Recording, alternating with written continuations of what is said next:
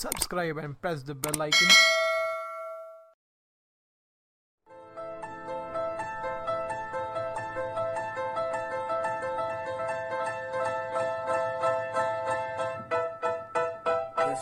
Hey guys, what's up? We are back on the podcast, the Strength Mobcast. So Vedant, let's start the podcast. Yes, today we have with us Matt Cronin. Matt, can you please introduce yourself to the to the guests? Hey guys, how's everyone doing? My name is Matt Cronin. I am a power lifter and powerlifting coach based out of the United States. I'm 22 years old, and I guess that's that's about it, right? Yeah. So Matt, can you tell us about more about your powerlifting journey? Sure. So I, I got into powerlifting when I was a teenager, probably when I was like 15 or 16, something like that is when I started. It was in like 10th grade of high school. I originally just like picked up weights because I used to stay at home a lot to like watch my little sister during the summer, like while my mom went to work, and uh, just kind of got bored and found like dumbbells in my house and kind of just fell in love with training and working out, and then eventually ventured into the weight room at my school. Figured out what powerlifting was not too long later, and started to kind of get into that. Uh, pretty early on, I got a coach. Uh, it actually was Sean Noriega, who I'm sure you know if you guys know who I am, I'm sure you know who he is. So he was my coach for a good few years and kind of taught me a lot of what I of what I know. I did my first meet uh, in like August of 2015, and it's kind of just been history ever since then. Just competing at you know Raw Nationals each year, competing at Worlds, you know once, uh, the Arnold's, all that kind of stuff. Powerlifting has given me a lot of great competitive opportunities as well as help to kind of create a career for for me out of coaching and coaching powerlifting specifically at this point online. So most of your athletes or your clients are competing at high level as well. For example, even Glasgow, he is breaking records after records. Yeah, I mean, I have a good few people who are um, who are in that upper echelon, but I definitely work with a pretty large uh, array of people. I have some people who are in their first like you know one or two years of powerlifting, and then all the way up to people like Evan who are just killing it and are really at the top of their game. Yeah. So is Evan in close contention with Charles Okpoko? That's a really great question. Uh, I think that Evan is really making a lot of progress, and I'm obviously paying a lot of attention to Evan since I work with him. When it comes to what other powerlifters are doing, I spend so much of my day worrying about what my people are doing. I also spend a lot of my day also like doing my own training and things like that. So I don't always pay so much mind to what people outside of my circle are doing. But mm-hmm. it also seems like Charles. I mean, I just saw him squat 606 or 275 kilos the other day. So it doesn't seem like he's, uh, you know, he, he's really going anywhere. So I think, I think Evan is in a really good place to contest Charles. But I don't know. We're just gonna have to wait and see what happens. I'm definitely not one to doubt Charles, but I'm definitely here to to help Evan do everything we possibly can to to get him to where he wants to be, and that's ultimately, you know, being number one, which means he would have to beat Charles. So I think it I think it'll shape up over the next little while to be, uh, you know, some some good fights happening in the in the 66 class. Yeah, yeah. So uh, if we take the example of Evan Glasgow, he's uh, he's still a junior, right? He's 18, am I right? He's 19 years old. Okay, so if he's 19 years old and he has such a you know uh, strength, high strength level, what what uh, you know uh, what do you face when you are coaching such a power lifter at such a young age who have you know uh, built such a strong base in strength? I'm sorry. Could you repeat the question one more time? Yeah. So as I was saying, uh, you know, Evan is very young. He's still a teenager and he's very strong. So mm-hmm still a beginner or, or an early intermediate in his training age but if you see his strength he's very high in strength yeah i mean i don't know if i would consider evan like a, a beginner i think he's just been someone who's who's been training for a, a while and he was obviously someone who was pretty gifted early on and he's just been able to really double down on on training and capitalize on that very well it's it's hard for me to think, you know, obviously just looking at the numbers that he's hitting that he's a beginner, really. I think that his career is gonna is gonna be long and it's gonna be a very good one. I think that he's gonna be one of those people that kind of dominates within a weight class and tend and, and tends to move up as the years go on versus a lot of people who typically stick to like one weight class. You know, someone who comes to mind is, uh, you know, Ed Coan. Ed Coan started off as like a 165 and he just kind of dominated every class up to like 242 over the course of his career. And I can definitely see Evan being someone who who does that. You know, he's he's a he's a pretty stocky jack dude. Like he's young, but he's jacked. So he's he's got a lot of like muscle on his frame, and I think he's got a lot of uh, a lot of room to grow in the sport and uh, to really just be a force. And probably every class to from 66 to like 83, if I had to, if I really had to say. And so, uh, what's your training uh, programming approach as a coach when it comes to your clients? Sure.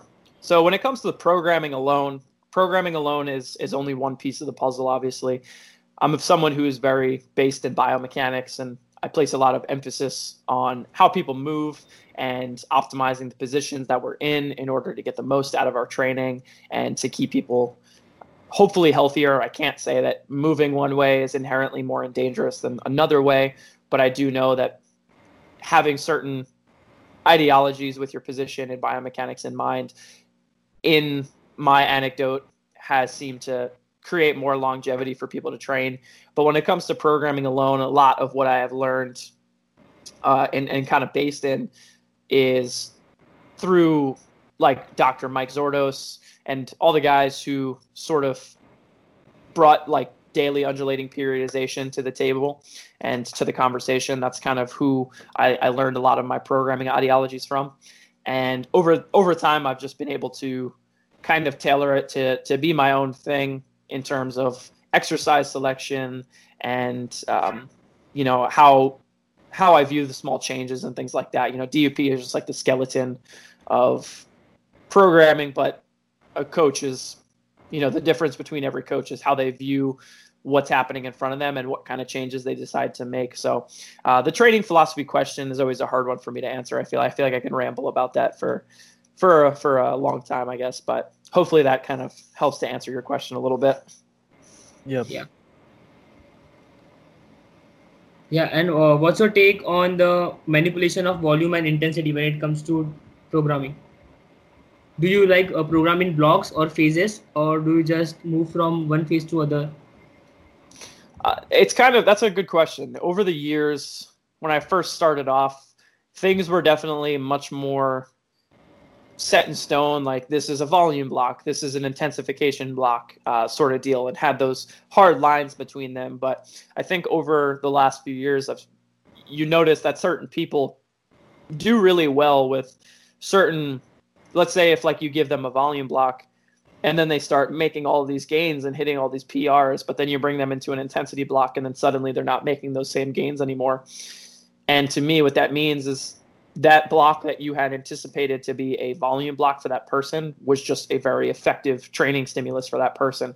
So I've kind of gotten a little bit away, not necessarily intentionally, but I've gotten away from that whole idea of this like block periodization. Now there is still some like facets of that within my programming for particular people. You know, we're leading into a competition. We need them to, you know, be doing more singles and and be getting them more prepared to do the big lifts at the the you know absolute highest intensity that they possibly can.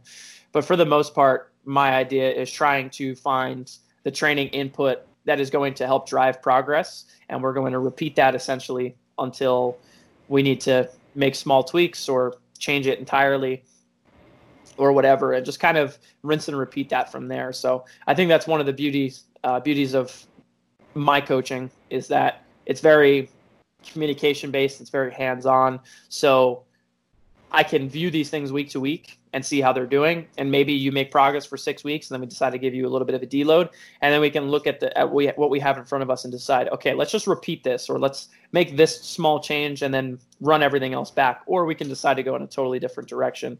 Uh, so I've kind of gotten away from the whole idea of like hard block periodization, and it seemed to it seemed to work better for most of my for most people I work with. They seem to be making more progress more consistently and are just hitting bigger PRs over the course of say a year. So, what will be the variable variables that you change per week in those in that period of six weeks? What would be a variable that I would change? Yeah, intensity, volume, or rep ranges, or anything. Well, if you're changing rep ranges, you're going to change volume essentially. Mm. So Yeah. Those kind of tie together. If I feel like someone needs a little bit more, one of the easiest ways that you can do that is just by adding reps to a particular day or multiple days. If right now you're squatting three times a week and you're doing sets of three on one day, sets of four on another, and sets of eight on an or sets of seven on another, excuse me. What did I say? Three. I meant to say three, five, and seven. Excuse me. Yeah. Okay, you said three, I four, was and stumped seven. there. Yeah, so let's just say three, five, and seven, right?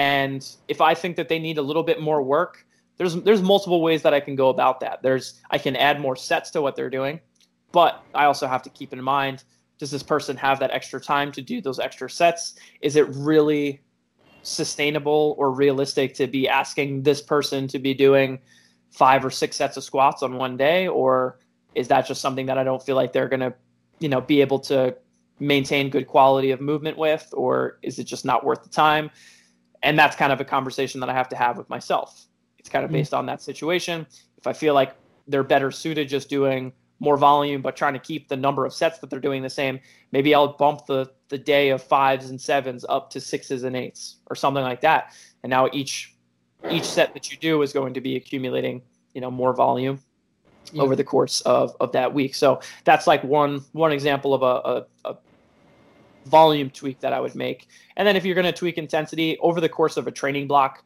that I write, intensity is going to kind of tweak. So the way that I typically write training blocks is that things kind of ramp up in terms of intensity. And the idea is that you almost have like a peak within that block. And once you hit that peak, where we kind of determine it's going to be or kind of assume it's going to be. Maybe it's in the fourth week or the fifth week or the sixth week, who knows?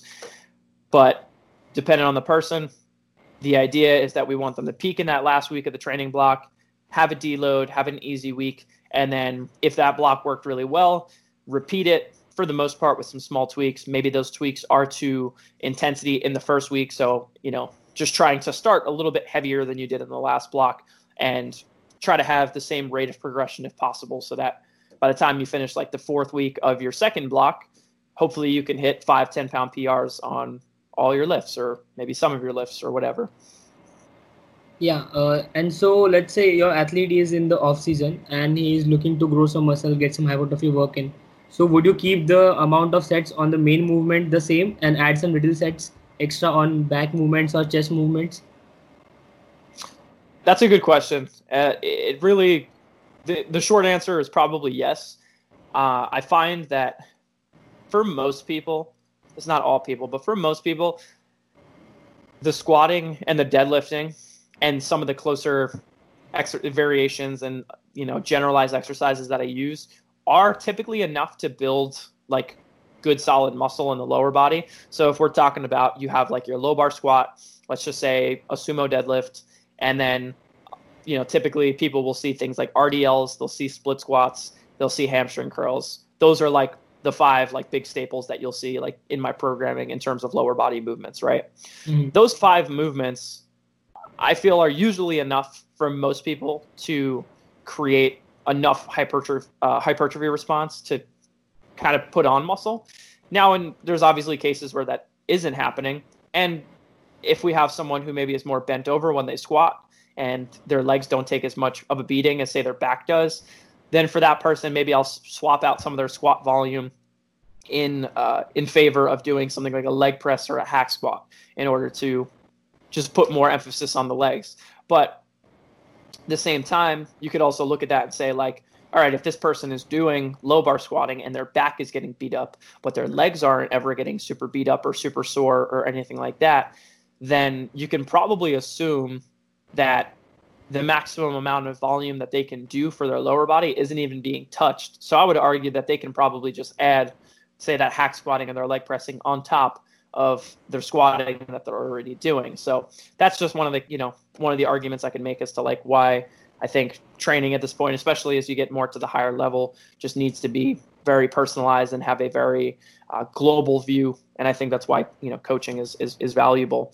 But in terms of the upper body, I'll definitely do some of what you mentioned, kind of pulling out some of the training volume and not spend as much time on the big lifts in favor of doing more hypertrophy exercises or hypertrophy based exercises, higher rep, um, lower skill based exercises. So you could be talking about something like a machine chest press, you know, where you're the uh, line of range or the range of motion is just totally fixed. You don't have to control bar path. You don't have to control arch or worry about your butt coming off the bench or anything like that. You're literally just pushing and just moving weight.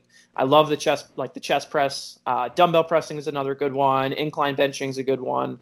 Um, just things like that where we're trying to put you know muscle on the upper body. And then otherwise, uh, people typically see a lot of back work in my programming as it is already, so that's not usually something that's super needed. Yeah. So when you talked about the person who is who is you know uh, having taking too much load on their lower back and because of that on the CNS due to low bar squatting, would you keep the low bar squatting close to the meet and not in the usual cycles? I'll typically always have the competition movements in someone's programming to one degree or another, unless they're dealing with some sort of like injury or something like that where they can't handle that without it hurting.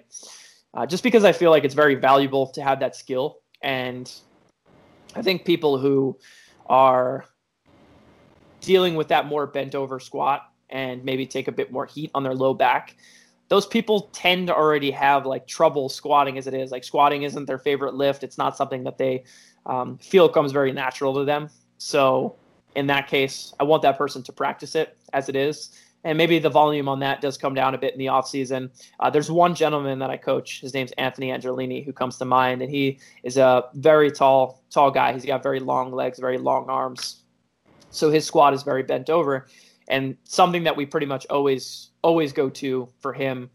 It's just like a staple in his programming. Is like one day of the week he's doing you know your low bar squat and then one day of the week he's doing a safety bar squat because that allows him to sit and have a little bit more of like a squat type pattern when he's squatting and it allows him to accumulate a little bit more training volume with the squat itself and not have his back get as beat up um, so you know that's a strategy that i use for for that guy in particular but he's always seeing low bar squatting to some degree or another after a meet you know it's hack squatting it's leg pressing things like that um, but as we get a little bit closer i'll usually opt to give him more of like safety bar work and uh, try to bring the overall amount of workload that he's doing on the low bar up a little bit if he can manage it. Yeah, so as you talked about a person with long limbs, uh, sometimes it could be difficult to figure out the stance or the way they should squat. So, are there any bullet points a person with long limbs should you know keep in mind when trying out different styles of squats or even stance? Yeah, that's a that's a tough question to answer. I think because I don't think it's only just built on long limbs. I think it's also built on. I mean, long limbs is part of it, but also torso is a big part of it.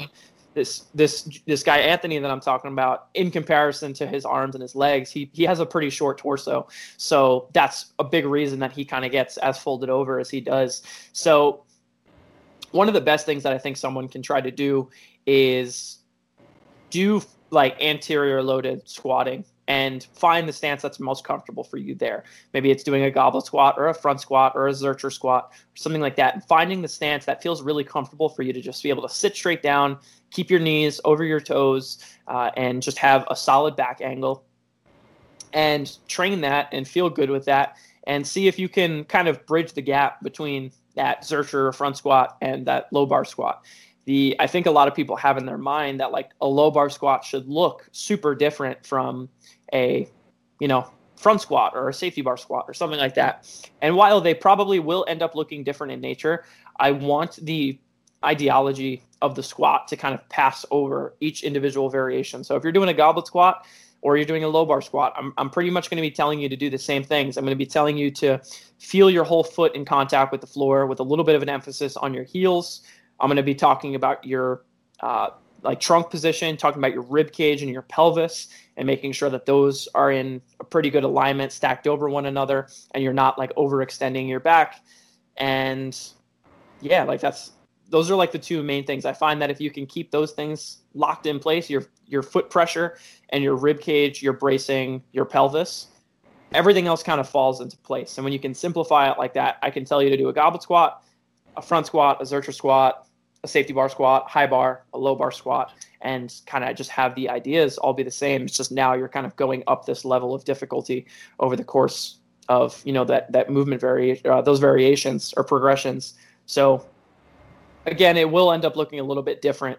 But I think that the best thing that someone who's like longer limbed and has trouble squatting can do is spend a lot of time with weight in front of them squatting because that counterbalance is going to make it easier for you to shift your weight back and be able to sit into your hips and kind of sit straight down and have that more vertical torso versus just putting a low bar on your back, which will typically want to kind of bend you forward a little bit more.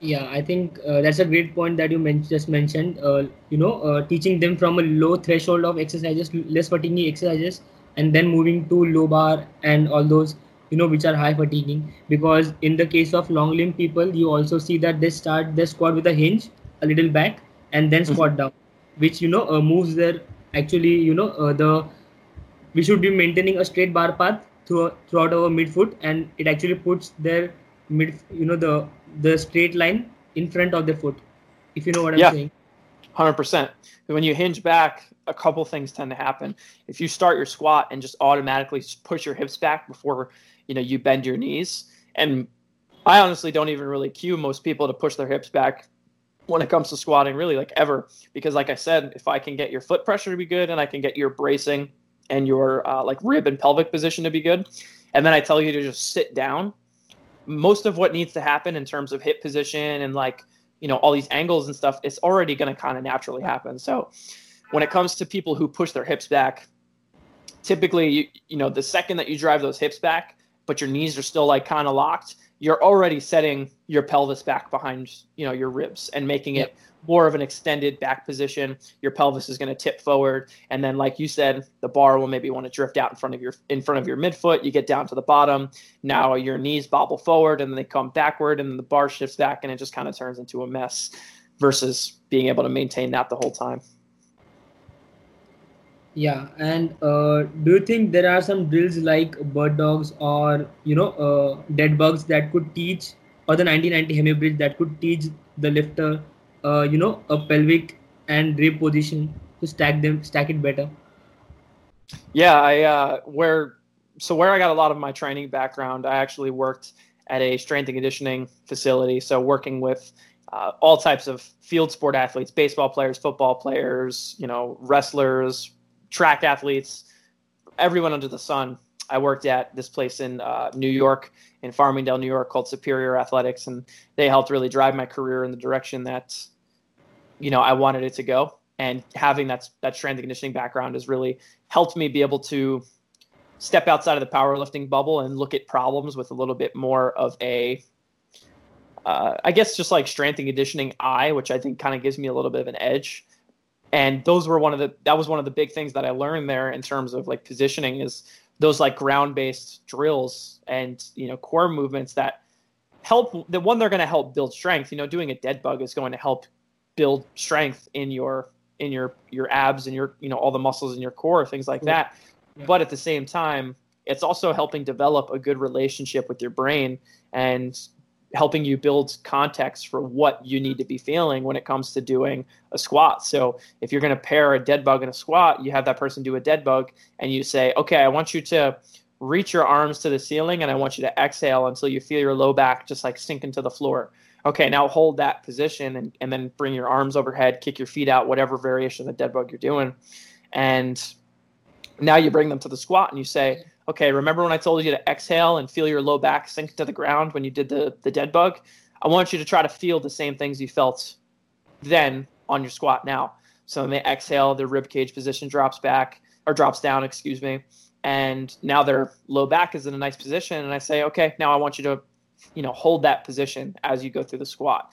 If it's uh, if it's someone I'm in person with, I can kind of give them a little bit of like you know tactile feedback. I can kind of you know give them like little jabs in the stomach, you know, not like actually punching them, but kind of just making sure that they're keeping that rigidity in yeah. their abs and their core, their trunk as they're going through that squat. And that was one of the best tools that I could ever learn is if someone's not doing the movement right, you can only hammer them over the head with like the same movement and same cues so many times before, you know, they're just going to get pissed off and not want to train with you. And uh, you're going to have to go to something else.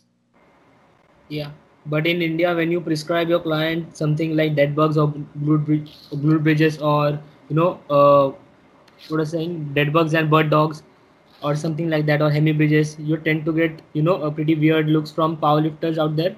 Because mostly the powerlifters here in india used to go yolo on their you know on their squat bench and deadlift as compared to follow a typical programming like we do and we prescribe our clients. And they mostly think uh, the the concept of bracing and breathing doesn't exist. You just have to tie your belt around your lower back and just squat down. That's that's how possible. you squat basically. No the key point yeah. you're missing as tight as possible. Yeah remaining yeah. as tight as possible. Also yeah, guys are like pulling their belts uh, with help of two more guys so that it can be more tighter. And that missing the entire point of keeping the tight and keeping the core tight and breathing into the belt. Yeah i think a lot of people overemphasize the belt i think that if you can't kind of create the same sort of rigidity not same because obviously the belt is going to be able to increase that that intra-abdominal pressure that you're going to be able to create but when it comes to positioning and it comes to rigidity if you can't create that without the belt, then the belt isn't helping you. It's just it's just kind of it's a crutch for you. It's not a tool anymore. You know, you're leaning on it more than it's leaning on you, I guess. Yeah. And uh, I wanted to talk about one exercise that you mentioned before, and it was Zercher squats. Can you tell us more about Zercher squats? Zercher squats? Yeah. Sure.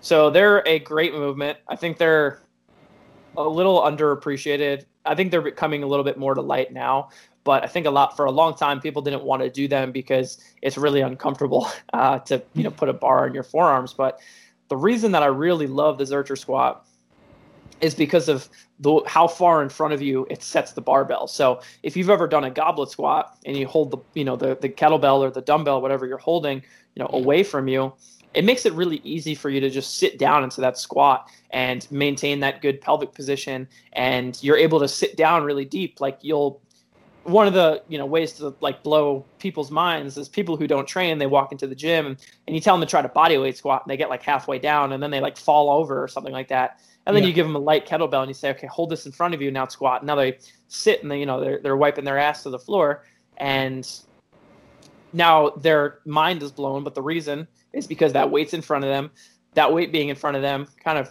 acts as a counterbalance allows them to shift their weight back and be able to sit into their hips a little bit better. And the Zercher squat is essentially the same thing. It just allows you to load it a bit more. It's it's tough to hold, you know, 135 pounds as a goblet. It's it's just it's going to become an arm exercise more than it's going to be a leg exercise. So the Zercher really allows you to kind of hold that in front of you to be able to shift your weight back over your heels and over your midfoot a bit more, and uh, it just creates a really really great environment for your body to just squat very naturally and you don't really have to think about it too much. So I typically will use it a lot for like split squats because you don't have to load it as heavy and it's not as it's not as annoying. Um, but yeah, I love them. I've been dealing myself with a little bit of like this kind of hip issue. I've been dealing with like a hip impingement sort of uh, sort of thing. So that's been bugging me when I'm squatting, but uh, like you know, I'm able to do like a, a Zercher split squat or a Zercher front foot elevated split squat and really load those up and, and really smash my legs just because of that pelvic position that it creates. And I don't get any of that pinching in my hip when I do that one. So um, I love that one. I think it's one that a lot of people should have in their arsenal. So are you saying that yeah. doing Zercher squats will grow my biceps as well as my quads? It, it very well might. yeah, Aniket, you were saying something. Yeah, Matt. Uh, so uh, as you said, you had some hip impingement issues. So I'm dealing with some hip issues right now. So uh, I prefer like doing the airplane thing for hip warm up mobility. Yeah, so what do I do? I just stand on like a Romanian deadlift single leg uh, uh, position and just turn my hips. Yeah, so you kind of open like, up and then close. Yeah, yeah, and I hold it for like 10 to 20 seconds, and I feel a stretch. Then after that, the pain is gone. But after squatting the pain is right there again. So what can we do about it? Well i want to first say that i'm not a physical therapist or any sort of professional. So everything i say i want you to take with a grain of salt as well as for all of your listeners. I'm not a doctor of any any sort or anything like that. But based off of what the way that i kind of view training and my model is i would assume that or let me back up a little bit so if you're familiar with the pelvis each side has the ability to kind of move and rotate at its own level, right? And when you walk, they kind of um, they kind of counteract each other. They move in two different directions. Now, a lot of times, just due to human, you know, movement and the way that we just kind of live our lives and internally we're not really built symmetrically you know you have like your heart on one side and all of your organs kind of displaced unevenly or asymmetrically throughout your body it creates these patterns that humans just typically fall into which is like most people if they hip shift they're going to hip shift to the right um, you know that's just like one of the most common ones that pop up so what i typically will assume is happening to most people and you can go through like you know assessments table assessments whatever and really see but I would assume that one side of your pelvis, you know, do you mind me asking which side that your hip is bugging you on? Right. The right side. What I'm assuming is that the right side of the pelvis is just tipped more forward than your um, your left side. So you're kind of that right side is anteriorly oriented a bit more. So now when you're anteriorly oriented more, you have to think about like your hip socket, the acetabulum, right? It's going to orient like more forward when that pelvis is tipped more forward. So when you go to squat, that femur is going to hit up against that acetabulum yeah. quicker like, than the other side. Yeah. Exactly. So if you squat on your left side, if you were able to, you know, let's say a pistol squat or a split squat, you could probably squat for forever on your left side, and then your right side, you just hit that wall, which is exactly the same thing that I'm dealing with. So the ways that I would kind of want to go about getting that, getting you or myself or whatever to be able to squat without issue again is one trying to get your right hamstrings you know to or right hamstring before you squat to be a bit more involved and to try to pull your pelvis underneath you into that posterior position. So doing something like you know the 90-90 hip lift or the bench hemi bridge however you want to call it but just doing like a right side variation. So your left side isn't doing it you know your right side is the only side that's working to help pull that pelvis underneath you. And then also integrating some of like your your left adductor seems to would, would probably be helpful too because yeah. that's going to help uh, internally le- rotate your left side and kind of pull you into that left hip a little bit and just kind of create a little bit more like movement options for you to shift in and out of both hips. Because typically when you're shit like you're stuck in your right hip you lose some like movement options in your left hip. So if you can restore the movement options in that left and now you have that ability to kind of shift back and forth between both uh, typically you'll find, or I would find in my anecdotes, I feel like I had to speak very, uh, mm-hmm, very particular yeah. with a topic like this, but um, I find that you can create more space in that in that hip socket essentially by orienting it underneath you a little bit more, that uh, pelvis underneath you, and that hip socket kind of comes up a bit more. Now you can squat a bit deeper, which is kind of how I've been attacking it. Which uh, some days is a little bit better than others. It's just kind of the way it's going to go. But yeah, that's that's the main thing when it comes to like, you know, uh, we'll say like supplementary movements that I'm picking and things like that. Uh, the rest of it is just like now when you go to squat, you have to make sure that you're holding that pelvic position and things like that to ensure that you're not just like falling back into the habits of letting that you know hip just kind of dump forward. So yeah, if you Actually, have Zercher squat, yeah. I'm sorry, go ahead. It's not an issue for like uh, what do you say? one rep max works it's only the issue for like the main sets volume work like in the competition i don't feel any pain i'm like mm-hmm. was there any pain over here like no and in like in training phase i feel a lot of pain over there uh, i guess yeah. the pain is originating from the adductors uh, the adductors meets the what do you say groin area mm-hmm. right over here could be flexors. yeah hip flexors might be because I don't have the coordination of the uh, what do you say hip flexors with my core basically. Do you have like a hip shift when you squat or anything like that? Yeah, there's a little bit of hip shift. Yeah, you can see that. To your right side, I'm assuming. Uh, yeah, mostly. Yeah, so the main thing I would just try to do is is get you out of that that left hip shift. So that would be trying to get your left adductor to to kind of work and internally rotate your femur a bit, uh, so you can do something just like um like a left like a split squat on your left side where you're kind of like rotating over your left side and um, trying to create like that internal rotation by you know, pulling your pelvis over to your left. If you want, like after this call, I can I can send you over like you know uh, a resource for that kind of exercise so you can try out. But yeah, I would, I would just do it on your left side, you know, two to three sets before you squat because uh, you don't want to like your left, your right side is already what's kind of overpowering. You don't want to do more on the right side. The left side is kind of under leveraged and underwhelmed, and the, the right side is kind of taking all that the brunt of that, like you know, pulling you into internal rotation on that side. Probably only need to do the left side to kind of fix. I don't want to say fix, but kind of hmm. get you to where we need to get you. I guess. Get, yeah, like the proper positioning in the squats. Yeah. Yeah. Okay, so Matt, I had one question about the Zercher squat. Sure.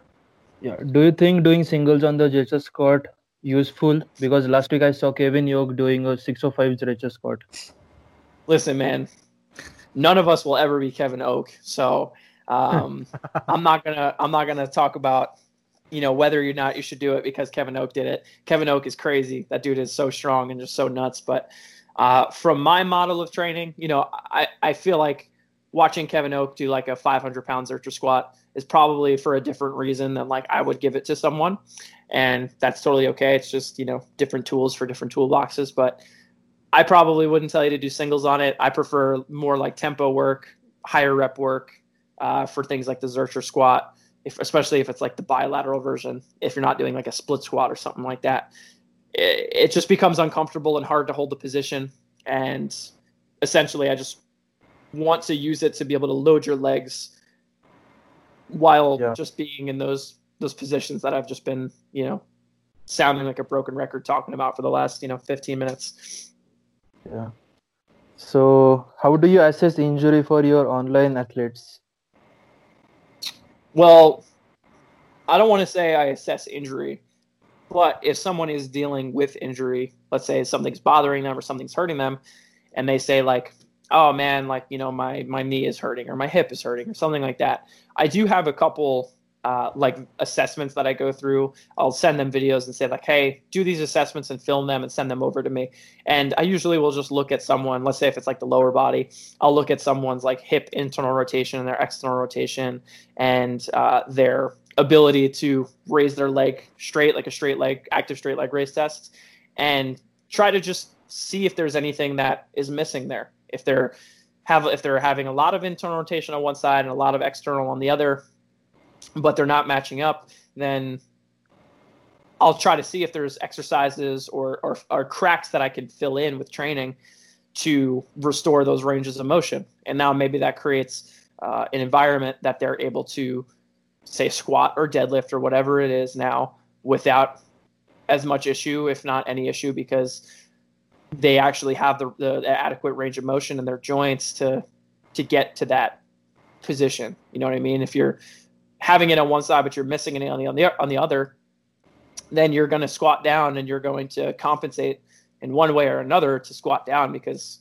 when you do the assessment, if you don't have enough to get you down to that full squat depth, enough hip flexion or whatever, but now you're just sitting down into this deep squat, like you know that something authentic is not happening there. There's something that's compensating, right? So that's kind of how I view that. And if that doesn't work, and obviously modifying training loads, volume, exercises, whatever, just trying to find a way for them to train without issue. If that doesn't work, I will suggest like, hey, you should probably go see like a physical therapist. Um, but I think a strength coach is kind of should act like like the first line of defense, I guess, just because I think that strength conditioning and like physical therapy they're not that that different. Good good physical therapy is strength training, uh, typically speaking. If you're someone who's like coming back from a, you know, major surgery or something like that, it's a lot more scaled than that. It's going to be something that looks very different. But if you're someone who's dealing with like a chronic injury or something like that, something like an overuse, strength and conditioning and physical therapy don't really look all that much different. So I think a good strength and conditioning coach has like the tools in their toolbox and the and uh, the ability to assess situations and see if there's anything that's just obvious lagging in front of them and be able to integrate what is needed into their you know their strength training in order to create hopefully a better environment for that person to lift. And again if not the issue is a little more complicated than is beyond your comprehension then don't be afraid to refer out and send that person to a physical therapist. Okay. So Matt, I have one, one more one more question. Uh, as strength coach, how can we learn about injuries and how to deal with it? Well, I think that having a a, a biomechanics kind of background and um, being able to know what's going on internally when you're doing a squat or a deadlift or a bench press. Uh, you know, if we're talking about in the context of powerlifting, being able to do those exer- uh, those exercises well and knowing what's happening internally is half the battle. And because if you don't know what's supposed to be happening when you're bench pressing or squatting or deadlifting, and then you start to deal with issues, you're not going to know where to go because you don't really have a good starting place. And those assessments are there to tell you if you're actually squatting, you know, quote unquote correctly or or not, right? I think great resources that I've learned a lot of this kind of stuff from and make it very easy to digest uh, are going to be the likes of people like Zac Cupples, he runs um, he has like seminars that he does and he has a lot of online material. So if you just search his name on say youtube or whatever he's got a lot of a lot of stuff a long laundry list of stuff. Zac Cupples is great. Bill hartman is another one that's great. He is um, i would say you know in my own opinion he's probably one of the, the best physical therapists in the country if not you know in my opinion like the best. Uh, he's based in indiana and he's uh, i believe co-owner of ifast so that's Indianapolis Fitness and Strength Training. So he's great. He's got a lot of stuff that he's putting out on the internet now. And then the last one I would say is uh, Dr. Pat Davidson. Pat Davidson's based out of yeah. New York City. Uh, he has a lot of great resources online, whether free, uh, and he also has a uh, on the Hype Gym. The gym he trains at is called Hype Gym. On their website, he has uh, some like educational stuff that you pay, you know, X amount of dollars for each month, and you have access to um, his like movement library, which basically he talks about like you know what you're looking to achieve when it comes to a squat and going through like all the variations uh, really like hours and hours of just him coaching these exercises as well as uh, he has something called the power hour which is basically in new york city if you live there or if you want to travel you can go there. It's one day a week for like an hour or something like that and it's i believe it's totally free to just sit in on a lecture and he just talks about whatever he really wants to talk about and he's got you know i don't even know how many at this point but a ton and you can subscribe to their their monthly service or whatever and just go through and watch all of them he's got so many gems in there and so much so much gold in there so those are the first three that really come to mind uh, when it comes to that stuff. Also, another one that comes to mind is a, a guy named Will Crozier. Will Crozier is a crazy, yeah. crazy strong power lifter out of uh, out of Australia. He's, uh, I believe, he won Pro Raw in 20, I think it was 2018 or no, I think 2019. He won Pro Raw uh, as a 110 kilo, I want to say. The dude is an absolute freak. Uh, he's crazy, but he's also very well versed in the stuff. And I think he does a really good job of explaining how to. Um, how to understand it and how to coach it and all that kind of stuff and I actually did a mentorship program with him, and uh, he was a you know great teacher. And I don't know if he's doing another one of those at some point or another, but either way, he's got a lot of you know good information, and he's just a really good person to follow along with because he's also in powerlifting and he knows how to integrate that stuff into powerlifting really well. Um, and then lastly, like there's a ton of people that are you know always talking about this stuff, and the ones that I appreciate and respect are you know Sean Noriega. Uh, Brad Couillard is another one who's very good at the stuff, but he's a little he's a little a uh, little bit of an enigma on social media. He doesn't he doesn't post too much. Um, but yeah, I think that those those are all great resources to start. Even if you pick just one of those people, you're going to be in a good spot. What about the man, the myth, the legend, Squat University? don't even get me started on that dude, man. Squat University is uh, I don't know. I feel like when I when I go through Squat University's Instagram, I feel like most of what he's putting up there is him just like having to meet some sort of quota, like to post X amount of times a week or X amount of times a month because so much of it is just so like misled and just so bad and just mm-hmm. doesn't make sense or it's just like a lot of it's kind of fear mongering just talking about oh like you're you know you're gonna get seriously injured when you train or whatever. I'm just not a fan. I think that he could be doing things a lot better but you know i guess that's just me. Who am i? I think they're just you know overemphasizing on small things like the little hip shift or little knee valgus can create what? more injuries in future. Yeah. One more time. Vedant. Aniket. Me or Aniket? I don't honestly. I didn't really hear what either of you guys said. Yeah. So I was saying that uh, yeah. So I was saying that they those guys overemphasize on a little little you know uh, mishap that happen in the sport like you know uh, hip shift, small amount of hip shift, or even knee valgus. You're talking about Squat University? Yeah. Yeah. Yeah, I think he's tip, he's he just seems like someone who maybe because I think it's one guy who runs it, but just seems like someone Hart. who, yeah, it seems like he just tends to, uh, I don't know, convolute things a lot more than maybe they need to be, and yeah, I don't know, just kind, I think just makes people be like, oh man, if you're dealing with like this small bit of a hip shift, like you're gonna die or something like that, and that's not usually the case. You know, if you have a small hip shift and you're not in pain, I don't think it's a big deal. It's it's probably not going to really, you know, holds you back in training much at all. Just because, like I said, we're all built asymmetrically, so it's only natural that we have some small asymmetries when we train.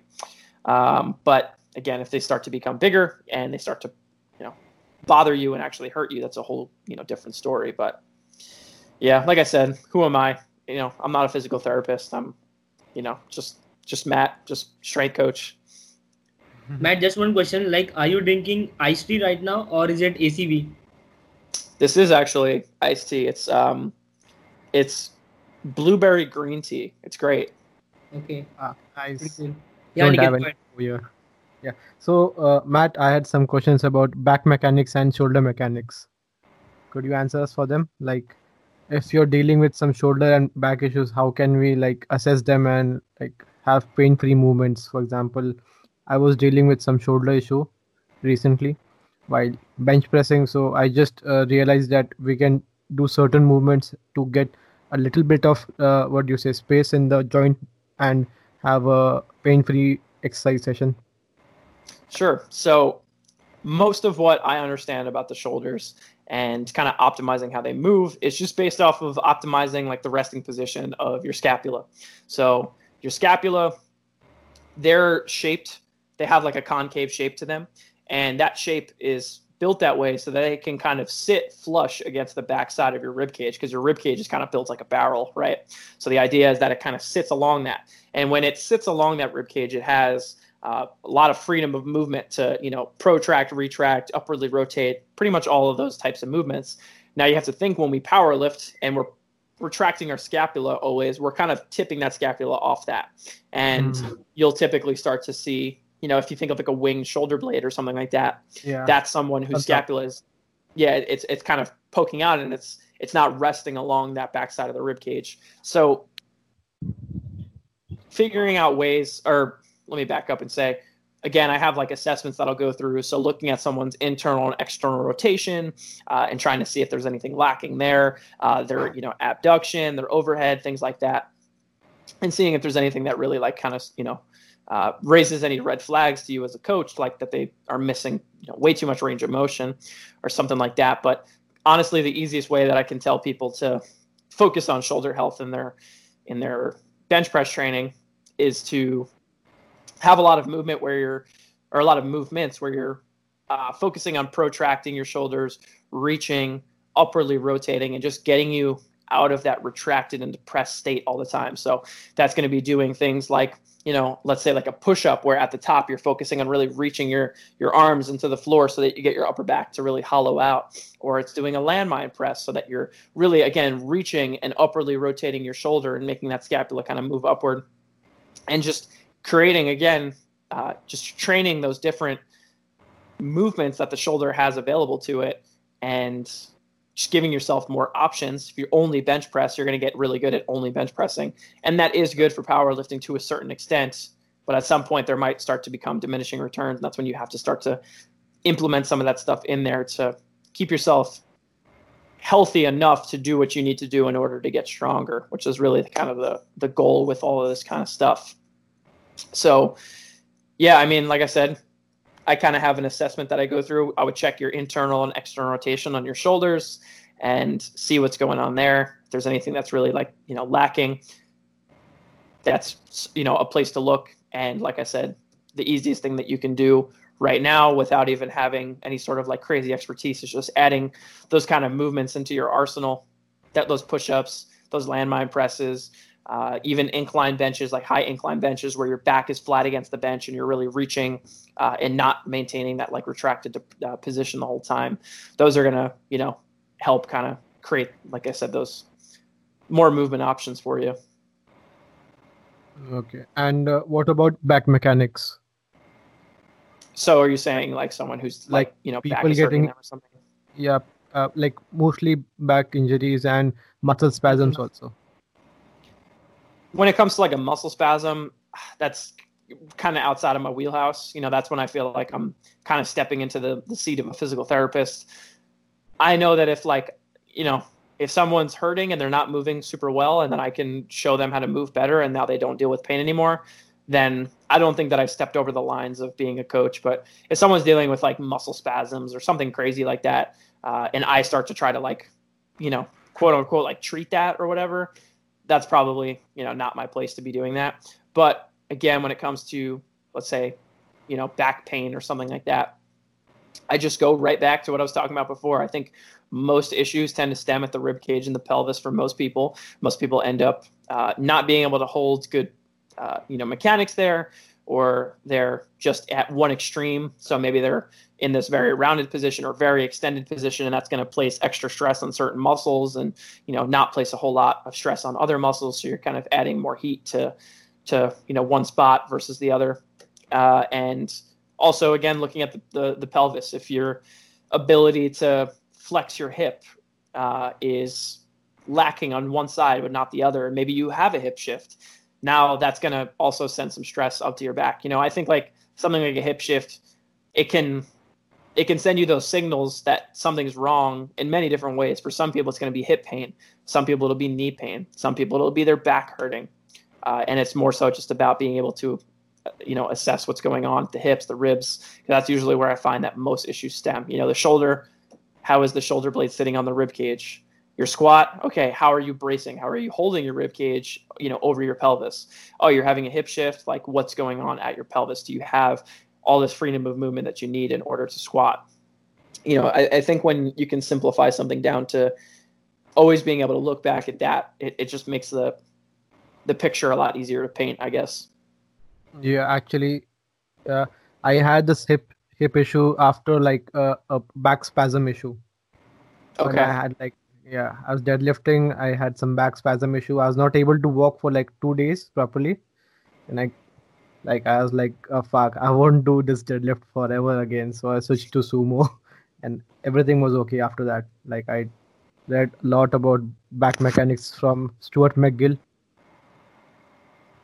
I know a lot of people really like Stuart McGill stuff. I actually haven't looked like too much into his stuff at the surface level. I'm not necessarily like it's not where I would go, but I also would have to read up on more of what he what he does and what his philosophy is in order to like really develop an opinion on whether I agree or disagree or not. But if it helps you, man, that's awesome. Like I can't I can't if something works, I'm not gonna argue it to that person. I guess it's like uh, more of a mental thing. If you're like focused on the injury, it will reoccur anytime soon. And if you're not focusing on it, you're like, I'm all good. It won't, because like there's a lot of new research coming in the pain science thing. Like if you are thinking about the injury, it will reoccur again and again. What do you think? 100% and this is all this is me speaking entirely from experience. Uh, so you know take it with a grain of salt. But i dealt with myself for uh, some pretty pretty rough knee pain for like 18 months on and off. You know it, really held me back for a long time. Uh, and pain was pretty pretty significant. It was you know going up and down the stairs at my house. Like i would you know the where i lived at the time like i would have to walk down like basement stairs to get into you know my apartment. And uh every time going up and down those stairs, it just hurt. So for being an 18 or 19 year old kid, like that was kind of scary. So this is where I really started to dive deep into all this biomechanical stuff and whatever. And, you know, I looked at my hip shift and how to fix that and all this kind of stuff. And eventually I did fix the hip shift and knee pain was still kind of on and off there. And I was always thinking about it. It was always in the back of my mind. So I decided one day to say, like, all right, here's the deal. If it's supposed to hurt me, I am just I'm it's gonna hurt either way. Like, but if it's not supposed to hurt, t- like supposed to, because I know that obviously your brain plays a really hard, uh, pretty large role in, in, in pain science, and it's a very um, psychological thing as well. And I was just kind of catching on to that, so I was like, all right, I'm gonna squat. I'm not gonna think about my knee hurting because if it's supposed to hurt, it's gonna hurt anyway. But if it's okay and there's not actually any sh- tissue damage that's there anymore and things are all healed and I'm good to go, then maybe it won't hurt if I don't think about it. and it kind of worked. Um, and that was like, I guess, my introduction to pain science. Like, I had never really heard too much about it beforehand. I had kind of just like, I've read somewhere about like your body having like, um, you know, pain receptors, and when you injure tissue, the pain receptors surrounding that area just become a bit more sensitive, or something along the lines of that, and uh, they'll, you know, take signals or send signals or whatever a lot, a lot easy, uh, more easily Yeah. than if the tissue was never injured. So that's kind of where I kind of came up with that in my brain. And at this point, it's like for people who are dealing with like chronic stuff, I tend to, after a certain period of time, if they're moving well and whatever, I tend to kind of give them the same sort of spiel. I say like, hey, just try this. Like, pain is very psychologically based, and if this works, then that's great, and you know you're you're able to train again. Uh, so I haven't do- uh, dove too deep into all the pain science stuff, just because it's a it's kind of a uh, intimidating topic, I guess. There's like seems Yeah. to be like a lot of a lot of stuff surrounding it. So I haven't dove. yeah. Yeah. I haven't dove too deep into it, but that's like that's the extent of my my pain science knowledge right there. It's very complex. I was trying to read. I, I was not able to understand a single word. It, like, fuck, what is this I'm reading? So Yeah, I can tried. Yeah. So, so Vedant, do- do you have any questions for Matt? Yeah, Matt. So as I was saying, uh, do ha- do you add any prehab work in your athletes, you know, mobility routine or something they do before their before they get under the bar? So yeah, most people that I coach, I'll start off giving them just something general. It'll typically just be like something like uh like a 90-90 hip lift, bench hemi bridge is what I typically call it, but it's kind of got those two names to it. Um, so yeah, that's like a good one to start off with, just because like I don't think that you can ever do like too much of that. You know, I don't think that doing that is ever going to cause any issue. If anything, it'll just like it won't do anything other than just like get your hamstrings and your abs kind of fired up a little bit. So people will typically always see that, uh, as well as just starting off with something like a like a heels elevated goblet squat for a, tempo is just like another one that I'll kind of have people start off with. I like to try to start without things being super complicated and just pretty basic level and seeing if that helps to kind of fill in some of the cracks that most power lifters tend to have and if that doesn't and if someone develops an issue then obviously we'll start to you know dive a little bit deeper and see if there's anything more personalized we can give to that person but pretty much everybody will have something in their programming unless they already have something that they do before they train that they really like to do and they feel like helps them whether that's from a you know it's doing something from a physical level or a psychological level or whatever it is, then I'm not going to mess with that. Just if it's working, I'm not going to fix it. So, but most people who like want something or like are like, oh, like, do you have any warm ups to give me? I'll, I'll always kind of just start off with things like that. Yeah, and I think uh, warm-ups are a good thing, you know, a good pre-workout kind of thing, just to get them into the groove of things and just to imitate that position before they get under the bar. Yeah, I think a lot of people who, especially ones who don't necessarily work with coaches who are maybe they don't work with a coach in general at all, or they work with coaches who don't specialize in that stuff or like think that that stuff matters as much or whatever, whatever the case is. They tend to just kind of be lazy about warm ups. If, if someone's not telling them to do these things, like they may do something, but they kind of like half ass it a little bit, or they don't do anything at all, and they just kind of go in and get under the bar and whatever. And some some people can get away with that. That's fine. Uh, some people can't, and some people will develop, you know, maybe some sort of issues that they need to kind of work around or whatever. But it's always a case by case thing. You know, you just got to view the person for what they are. I'm sure there's plenty of people who can just get right under a bar and never deal with any issues, but that's not a lot of the people that I work with. Yeah, so like having no warm-up and just getting into the under the bar and starting squatting could be one of the few things that leads to some issues in the future. So do you think there are some other things like this that uh, athletes usually usually do that lead to the issues? Are you saying just like general things that people do that yeah, tend to? general things apart from the warm-up. I mean, not really. Like I said, cr- training is such a person to person thing, and there's certain people who can just train and will literally never have to do any of that stuff. And for me to just say that like, oh, everybody's going to get issues if they just do this is is probably just wrong and you know potentially like irresponsible of me to say. So I don't want to say that there's anything that I think like you know every you know uh, not doing any warm ups is going to lead to or whatever. I kind of view this stuff more as like powerlifting training and the way that we, you know, most people train tends to leave some stones unturned and tends to favor certain positions and uh, favors like compressive, you know, training strategies and things like that. So there's cracks that are typically in, you know, people's games like and movements and muscles that they're not actually really targeting too often. And that's you know going down to unilateral work that's going down to core work things like that. That's people i'll always like kind of fill into people's programming but i'm not gonna de- i'm definitely not gonna say like oh if you just like don't warm up or get under a bar like you're gonna get hurt or you're gonna deal with any issues. Because if i say that i feel like i'm just doing the same thing that like squat university you know yeah. is saying or doing. So that's kind of just I know that I kind of just like beat around the bush with that question, uh, and I didn't really mean to. It's just, yeah, I don't necessarily think that that's like a responsible thing for me to say. Okay, great. I think this was a good end to the injury side of things. So can now we talk about the supplementary exercises?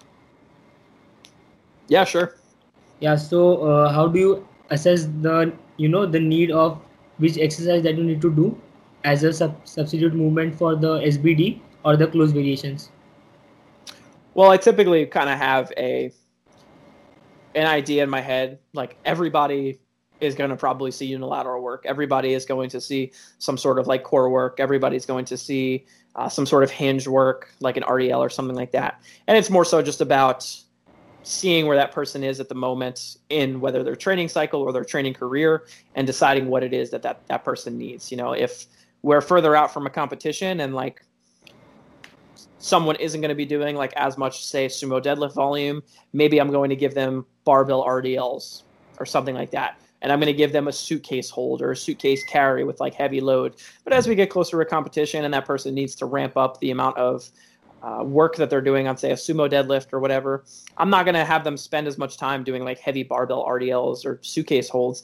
And I'll go for something that's a little lower thresholds, still targets the muscles that I'm looking to target and the positions I'm looking to target, but just isn't as strenuous. So going from a barbell RDL with 315 to having someone do a split stance RDL with kettlebells or something like that uh, is going to achieve a lot of the same sort of like things that I'm looking to get out of an RDL, uh, but also just not beat them up as much as doing you know a bar a barbell RDL with like 315 pounds or something like that. Um, and then maybe that suitcase hold will turn into a you know something as simple as a side plank or or whatever. Again just to kind of facilitate training those muscles but not destroying that person as they get closer to a meet. So everybody t- tends to see like the same sort of categories of exercises in their programming. It's just about assessing where that person is and and and what the right implementation of like what particular exercise is right for that person at the time i guess and what about the assistance SBD movements or the close variations like pause squats, tempo squats? How would you assess the weakness in the range of motion or sticking point? So I'm not a huge I'm not huge on like sticking points really. Sticking points tend to be or like sticking points are just where your body is in like the most biomechanically like unadvantageous position mm-hmm. where you're at like yeah, you're at the biggest disadvantage. So unless you change your technique drastically, you're not going to change that sticking point really. Now, of, of course, you probably can bring up the threshold of the weight that you can lift to that sticking point, which is great. But most times, my idea is to use variations to scale loading, say in the off season or whatever. Maybe on someone's intensity based squat day will be more, it'll be like pause squatting instead of like a competition squat, just to break up the monotony take some load off of the bar, and it's also going to force them to just be a better squatter. If you just comp squat all year, you'll typically, and again, this is speaking for you know most people or people that I work with. It's not everybody, but if you squat year round, year round, year round, like you'll probably get to the point where your squat feels really great, and then maybe you get past that and now your squat starts to feel a little bit stale or you just feel like you're kind of uh, losing some of your technical capabilities or whatever. Maybe your transition in and out of the hole is starting to get sloppy or whatever and then using something like a pause squat is really going to you know help you clean that up a little bit. So variations for like the squat i typically stick to you know your ssb your pause squat your tempo squat. Again just focusing on technique and positioning and also scaling the loading a little bit more Uh, for bench press, I think the bench press is something that's a little bit more based off of like muscular development. So you, people will see a lot more work that's focusing on more uh, range of motion than you would typically get in like your competition style bench press, or talking about a close grip bench or a feet up bench. Uh, a Larsen press usually is like the same ish range of motion, but you're taking your leg drive out of it, so your upper body has to work a bit harder. Uh, and then also just developing like your your your arms, so doing a lot of arm work, tricep work, your shoulders, you know, things like that. The upper body just, or the excuse me, the bench press seems to be a little bit more dependent on overall muscular development. And then for the deadlift, it's a lot of pause deadlifting, a lot of you know RDLs, hinge type movement, some single leg stuff in there. Um, but yeah, like I don't think that my training on paper looks to be anything super complicated or anything other than just like you know your basic fundamental stuff. But it's more so just about the nuance, you know, kind of kind of looking at that person and seeing what it is that you feel like they need at that time and what changes to make to just propel them in the right direction that they need to go. So, yeah, I mean, when I talk when I talk about programming, I feel like I'm not that exciting because it's really nothing. It's nothing crazy. It's it, it's probably you can look at my program and it looks like a lot of other people's programs, but like I said, I take a lot of pride in being able to look at the details and assess the situation for what it is and, and figure out where to go from there, I guess.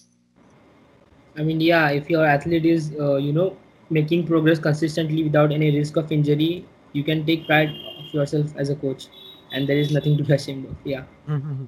Yeah, like I said, I just I feel like when people ask me about programming, I feel like I'm just like not exciting to talk to because you know I don't I don't give anyone anything super crazy. You know, pretty much everything that I've gone over here is what most people tend to see in in my programming, and it's just about, like I said, um, understanding the the volume, the intensity, the frequency that that person needs, and the exercise selection that's going to cater to them and and help put push them in the right direction. And you usually don't need to do anything super crazy in order to achieve that. So. And have you seen any, uh, you know, instances where the your athlete can be more stronger on close variations of the SBD than the actual movement? Like uh, for example as the other day i saw a video of garrett fear where he squatted ssb squatted you know for uh, for four reps uh, something close to his opener of the meet or something like that uh i i rarely see that but i actually do have one guy that i work with who recently uh, his squat has always kind of like held him back. He's always felt like his squat has been hard to progress. And uh, during quarantine specifically, because he couldn't go to work and he was staying with his parents, he was sleeping way more than he ever has, eating better than he ever has, and his training has been going better than it ever has. And uh, what he kind of was dealing with like a little bit of like an adductor issue that was ongoing. So we gave him SSB on one day, and it was just going really well, and he was able to just keep training it. So I decided to keep uh, pushing the intensity on that a little bit more, and he got to the point where he, uh, I believe he's he safety bar squatted 500 pounds, so it's like 227 and a half kilos uh, right around that. I want to say for a double, if I'm remembering correctly. And his best squat in training is 215 kilos with a barbell. So he's definitely he was definitely stronger at the the safety bar than he was at the the low bar. Now, mm-hmm. in his case, I think it's more based off of a execution sort of thing. We we noticed some things in his his competition squat that we believe are kind of holding him back from really expressing his strength a little bit more. Uh, but I mean, I guess I, I can see that, especially for particular people who are built. Uh, maybe they're not super super well built for certain lifts, you know, like the competition squat, but the safety bar just feels really natural to them. I can see that, you know, being something that they're stronger on. It's kind of the same idea to me as like someone being stronger with straps on their deadlift than they are with, you know, not without straps. Like, are you going to take, are you going to tell that person to stop using straps, or does the straps really help to drive their non-strapped deadlift work. You know what I mean? Are you taking a dig at the Thor? What's that? I said, are you taking a dig at Hafthor Johnson? Johnson, I'm sorry, the mountain. Well, strongman might be might be in there. I wasn't really thinking about that, but now that you make that point, you know they're allowed to use straps though, so that's you know that's little little different, I would say. Yeah, who cares, bro? If you can pull 500 kg with straps, you do you. Like if oh, you're bro. strong enough to that, listen, yeah. man, I'm definitely not one to definitely not one to hate on that for sure. He's such a strong guy. I'm scared of him. Are you excited to see him and Eddie Hall box each other? Yeah, obviously. Like, who's gonna punch him so hard? Stefi Cohen. Oh boy. Yeah, so as I was saying about straps, uh, I don't really incorporate straps in my athletes, you know, deadlifts as compared to their rowing movements. Do you agree with this, or do you have any? No, I typically agree. I try to get people to stay away from straps as much as possible when it comes to the deadlift. Uh, if someone pulls hook grip, then the situation becomes a little bit different, just because now it's more of a matter of making sure that their their thumbs are healthy enough and not ripping. Uh, in order to help drive their progress. But again, there are people who have, say, grip issues or whatever, uh, and they can do their strap deadlift work with more weight than they can do their comp deadlift work with. And I think a lot of people would typically be like, stop using straps, just you know, go go barehanded. But I would also argue that the strapped work is potentially helping drive your comp deadlift progress if you are making progress on that lift, mm-hmm. even if it is still behind the strapped work. I'd probably argue like, hey, let's not pull that out because you know, being able to lift all this weight with your back and your legs and taking your grip out of it is probably only helping your actual competition deadlift. So it's again, mm-hmm. that just comes down to more so figuring out how much work they need to do on both of those lifts or both of those variations, I guess we can call it, in order mm-hmm. to you know make sure that their deadlift is still moving in the right direction. Yeah, that's I have, Vedant, I have mm-hmm. uh, like one more thing to add. Like, uh, grip issues can add more fatigue to what do you say the lift actually if yeah. it's worked for me actually. If i use traps and deadlift i don't feel the grip fatigue uh, setting in so i can deadlift more. And, uh, yeah i can definitely see that. Because it, i can't like mix grip deadlift all the time. It's very difficult for me actually. So yeah i'm, I'm straps all the time I'm someone who like m- my strap deadlift is like a lot weaker than my, my regular deadlift. Uh, so I prefer not to use straps personally, but there are a lot of people who obviously lift a lot more weight with their straps than they can or do more reps with a particular weight uh, on, you know, a strap deadlift than their competition deadlift. But yeah, man, I just, I don't like the way straps feel. I don't like the, you know, how it forces me to like set up at the bottom. So yeah. my deadlift tends to not feel as good using straps. So I guess that's probably more of a good thing than it is a bad thing for me. Yeah. What kind of strap do you use? I just use like regular. I don't use figure eights or anything like that.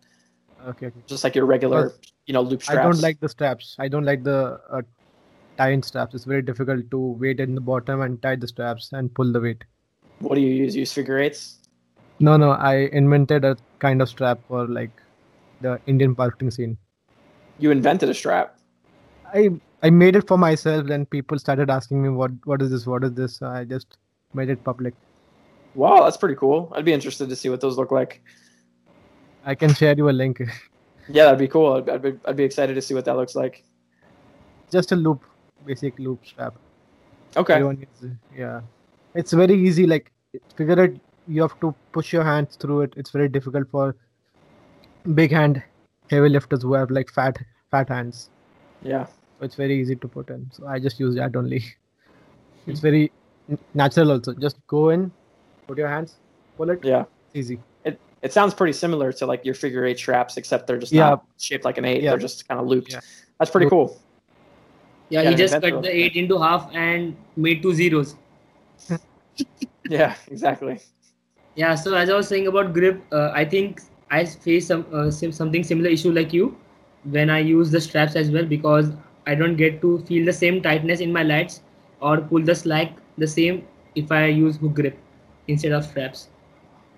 Yeah, I don't pull hook grip. I pull mix, but I set up at the top yeah. and I bend down, grab the bar, and I go. So yeah. being forced to sit down at the bar and then try to set myself up around my hands and my my body is, or around the bar, excuse me, is just something that's not super comfortable for me. I don't feel as strong or as powerful. So, yeah, you know, certain people who just thrive with straps and certain people who just don't do as good. And you have a pretty wide stance on the deadlift as well. So deadlift. Yeah, it's pretty wide yeah. Yeah so uh, moving on uh, i wanted to ask you some things about how to be a better coach or how can we you know improve our communication when it comes to athletes. Okay. Yeah so uh, how can we you know uh, learn more about our athletes apart from the basic question that we ask before we start with the program? So I think that comes down to communication and asking the right questions on a day to day basis. I think that in terms of like having something that the athlete can fill out daily or weekly in terms of how they're feeling, uh, what their nutrition looks like, and how you know competent are they being with that. Uh, you know their sleep, all that sort of stuff. Just having those like daily or weekly questions, however you like to structure it, that just kind of help paint a picture of like those athletes, their tendencies and and maybe their their their drawbacks and the things that they need to improve on. So you can you can look at their strong suits and you can look at their weaknesses uh, in their game, not even necessarily like within training, just in their life and how that affects their training, and be able to open those conversations with them and figure out ways to make those weaknesses strong suits or just make those weaknesses stronger so that that can lead to just better results within training. I also think it's really important that you develop a relationship with your with your athletes. You know, you're you know, you're not just always talking about training. Like I talk with my athletes about a lot of stuff. I play I play Xbox with a couple of the athletes I work with, you know. Mm-hmm. Uh, and and just having them feel like you're also their friend is, you know, important too. It's there is obviously a very professional side to this, but at the same time, like I think people want their coach to be like a cool person, and just knowing about you know those that particular athletes, um, you know their hobbies and what they like to do outside of outside of training, and being able to relate to that, and just I guess overall, just I can't teach you to be I guess a cool person, but um, yeah, just being very personable with your athletes, I think, is important too. If everything is just like cut and dry, like I'm your coach, I'm your coach, I'm your coach, mm-hmm. um, it, it, just becomes it just becomes a bit muddled down and a bit monotonous. You know, Evan Glassgold, I'm huge into coffee and like pour over coffee. And I'm just very like nerdy about it all. And Evan Glassgold has recently gotten to that. So we spend a lot of our time talking about that. Like, you know, like I said, a couple of my athletes I have, um, you know, I play I play Xbox with them. A couple people, we all listen to the same music, so we're always talking about that sort of stuff. I think just being able to know how to foster a relationship and just be like, you know, a, a good person, a, a, friendly person with the people that you work with is is you know more important too. And those those athletes are going to be uh, a lot more susceptible to being open with you about you know maybe their faults or mistakes or their emotions or their feelings or whatever it is. You know what I mean? Yeah, and I'm sure I'm pretty sure that many of your athletes are Star Wars fanatics as well. Yeah, I've got a couple that we uh, we talk about Star Wars a lot. I got like you know one guy who's like super into uh, into all the little comic books and um, you know cartoons and stuff like that that I'm also into. So we talk about that fairly often as well. Yeah, that's pretty cool. Yeah, it's so, awesome. Yeah. Yeah, so uh, do you have a top-down approach or a bottom-up approach to your style of programming? This is a really good question, and it, I feel very stupid because I don't really know entirely like what the difference is. Like I've heard people explain the difference, and it always seems a little bit different. Um, a top-down approach is like when you write like one week of programming and uh, like see how that works, and then kind of base what you do going forward off of that. Correct? I think that's the, the bottom, bottom up. That's the bottom, bottom up. Emerging strategies. I would say that like I guess my coaching is a little bit of a mix between the two. Uh, I typically will like start off writing something in a block form, so four weeks or something like that, but mm-hmm. making changes to that block week to week.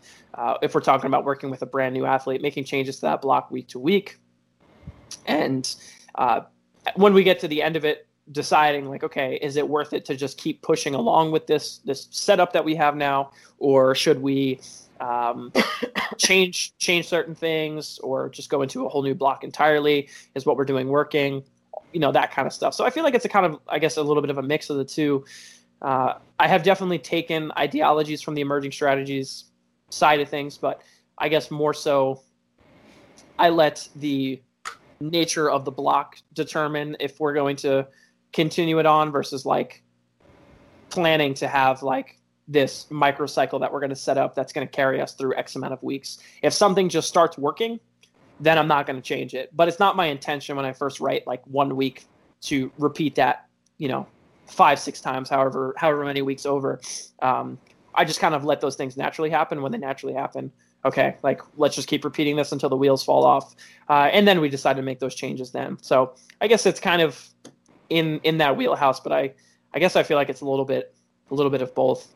Um, but like I said in the beginning of the call, like I don't really necessarily subscribe to like any particular like format of programming because like I said, I talk with my people on a weekly, daily basis. You know, I have a check in each week where we kind of talk and go over things, and uh, I'm talking with them throughout the week as it is already too. So it, it's just making those changes when they're needed, essentially. So sometimes it's every six weeks, sometimes it's every week. You know. Yeah. So the question I really wanted to ask was in context with the bottom-down approach, where you, uh, as you said, where you prepare a block, a four to five weeks block, and make changes how the on depending on the performance and the recovery of your athlete.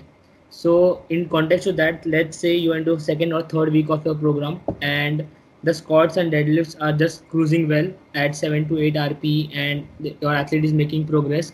But one day on the bench they don't seem to you know get in the groove of things and the rp just suddenly increases so what would you do for the next week would you keep the program same or make any changes so the way that I typically will like set up training throughout the like the course of a week is uh, have particular days that are more of our like primary days of training, and mm-hmm. I will use those days to determine whether or not we're making good, we're making progress and moving in the right direction. You know, if you have two squat days and one of them is sets of eight, and then one of them is like singles and triples or something like that, the singles and the triples are going to be more of a determinant if you're moving in the right direction because they're closer to that top end intensity and they're really going to tell you if what you're doing is is carrying over. So it really depends on which day of the week is kind of um, in the negative. You know, if it's the primary day is not going well and the other days are either going well or not going well, I'll try to manipulate some of the variables to ensure that that that heavier day that is more important to me and is more telling of progress will go a little bit better. So whether that's changing volume on the day prior to ensure that they're not beat up coming into the session, or maybe they actually need more volume because they're not doing enough. Uh, that's just kind of dependent on the situation. And I tend to ask that athlete, hey, how are you feeling? Are you feeling really beat up in your sessions? Are you feeling really fresh, but you're just not feeling very strong? And just kind of use those kind of questions to determine the changes that I'm going to make to that program uh, for the next week. Yeah, and do you think uh, the markers of a good success rate or, or, performance could be good recovery, less RPE, and moving the weight more efficiently than before? That's definitely one way to to mark you know progress. If you move the same load faster week over week, then you can probably assume that your capacity is going up to to lift heavier weight. So, you know that's one way to that's one way to judge it. That's you know if you're going to have say the same load prescribed for like a single or something like that week over week, then that'll definitely, uh, you know, be a way to determine if things are going better. But most times I'm, I'm kind of having that, that more ramping effect where the idea is to hopefully lift a little bit more weight each, each individual week, unless we're in a block where we're focusing heavily on hypertrophy, which is kind of rare-ish. I don't really feel like we need to spend a whole lot of time like stepping that far away from like the main movements to focus on hypertrophy in particular with like most of the drug-free powerlifting scene that I work with. And uh, do you prescribe mostly with RPEs or do you work with percentages or a mix of both? I do a mix of both, but it's heavily heavily based on RPE. Uh, when it's when it's percentages, it's mainly for a particular scenario. Maybe someone is is overshooting too much, uh, or one day I want to hold them back a little bit more. So I'll give them percentages just to ensure that they're not going too crazy. But uh, I think that percentage has more drawbacks than RPE does. So I tend to favor RPE a bit more. And how do you, you know, uh, introduce the concept of RPE to a beginner or a new athlete who has not been used to the idea of athlete before? Because you know the person next to you who is the strongest athlete of strongest junior of India, he doesn't use RPE and he doesn't, you know know how he can judge rpe on his own. It's difficult for me, bro. I can't. Listen, I I definitely understand. Uh, I think there's a couple different ways that you can go about it. If you're someone who's like brand new, I will typically just I'll I'll that's when I'll probably give some people some percentages every now and again and tell them to do it for a certain amount of reps and I'll ask them, okay, like how many reps did you feel like you had left when you did that? and I want to see if their number matches up with what I think. And if I find that over time the, the numbers just don't match up, eventually, if I feel comfortable enough with the way that that person moves and, and carries them carries themselves physically, then I'll probably have that person take some AMRAPs. And I do that occasionally with more advanced people, but to be totally totally honest, like I don't think that many beginners should be doing a ton of AMRAPs on like the competition lifts, but if they've developed enough, you know, movement competency and I feel comfortable enough, like I can give them that AMRAP. I actually, just did this with someone recently who's, uh, you know, a very strong lifter.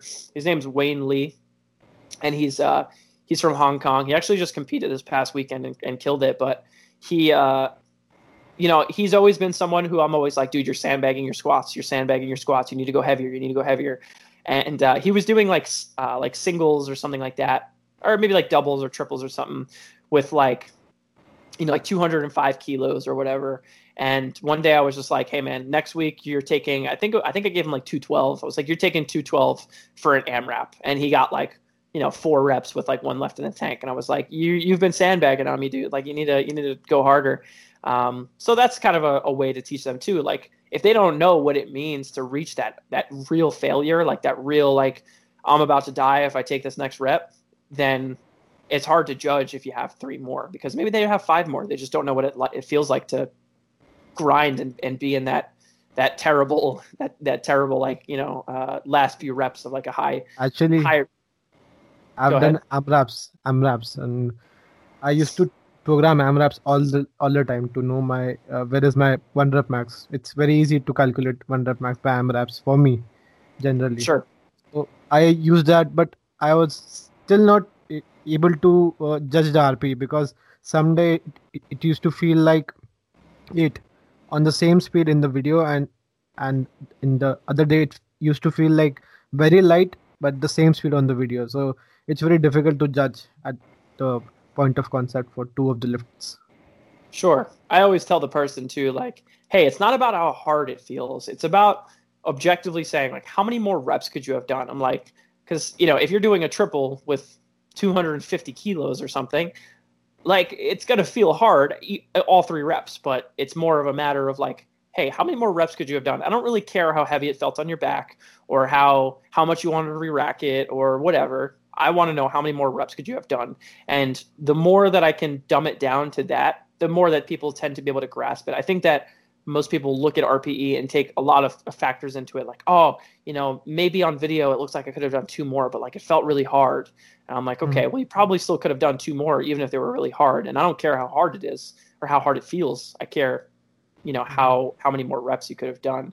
So just kind of being able to objectify it as much as possible is uh, important, and that's I think that's probably one of the biggest, um, you know, one of the biggest positives to training with like velocity, like a velocity tracker, like a VBT device.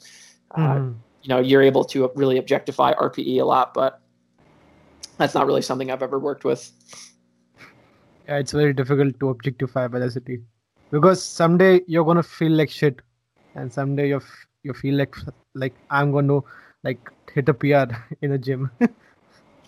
Yeah, it's definitely tough. Um, and it, those days where someone really feels really beat up and really rough, like I'll encourage them to take it a little easier. Like I don't want them to push to a nine RPE if that's what's on program. Like if they feel terrible, just because even if they do hit that nine RPE, like mixing that super high exertion and that that heavy loading with like high amounts of fatigue, just usually doesn't really end very well. So if that's the case, I'll tell them like, hey, just cut your losses, like take it a little bit easier, hit what you feel comfortable hitting, and like you know call it a day. But uh, most of the time, when I'm prescribing something like a, like an RPE nine or an AMRAP or whatever, I'm I'm probably going to kind of cater the rest of the week to ensure that they or try to ensure that they feel as fresh and as strong as possible on that that heavy day.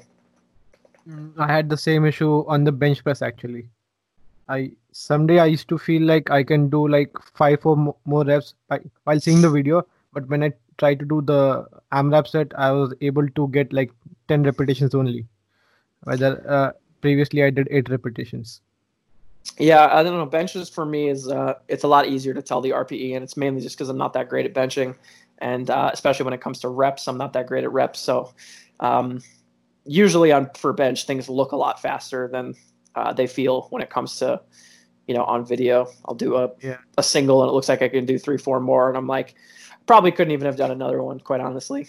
There's some people who grind the bench and look, they can do more four to five reps, but there's some people who do, does like one speedy rep but can't do the second speedy rep. Yeah, that's that's kind of where I fall under. Uh, I can grind a little bit, but most of the time it's like if I look like I have ten more kilos, I probably only have like two and a half or five. Bro, it's very difficult to bench. Like I, I, I have no idea, but when I get like a lighter weight, like around ninety percent, it goes very fast. But when it's near to like ninety nine to hundred percent, it's very difficult. It's like grinding all the way up. Yeah, I mean, if you got that grinding ability, that's I don't want to say it's necessarily better or worse. I mean, it's all about just who lifts the most weight. But um, I guess the grass is always greener. I wish I could grind more. Uh, and then people who do grind a lot probably wish that they just like move faster and like they didn't have to just be under you know their max for like eight seconds to lock it out. It actually it's very difficult for me to grind. I I was not able to grind at all. But I Oh, saw you're this saying you can't article. grind. I gotcha. Uh, it's very difficult for me, but I try to grind if I I got am to like get a big PR. So if I could, let's do it.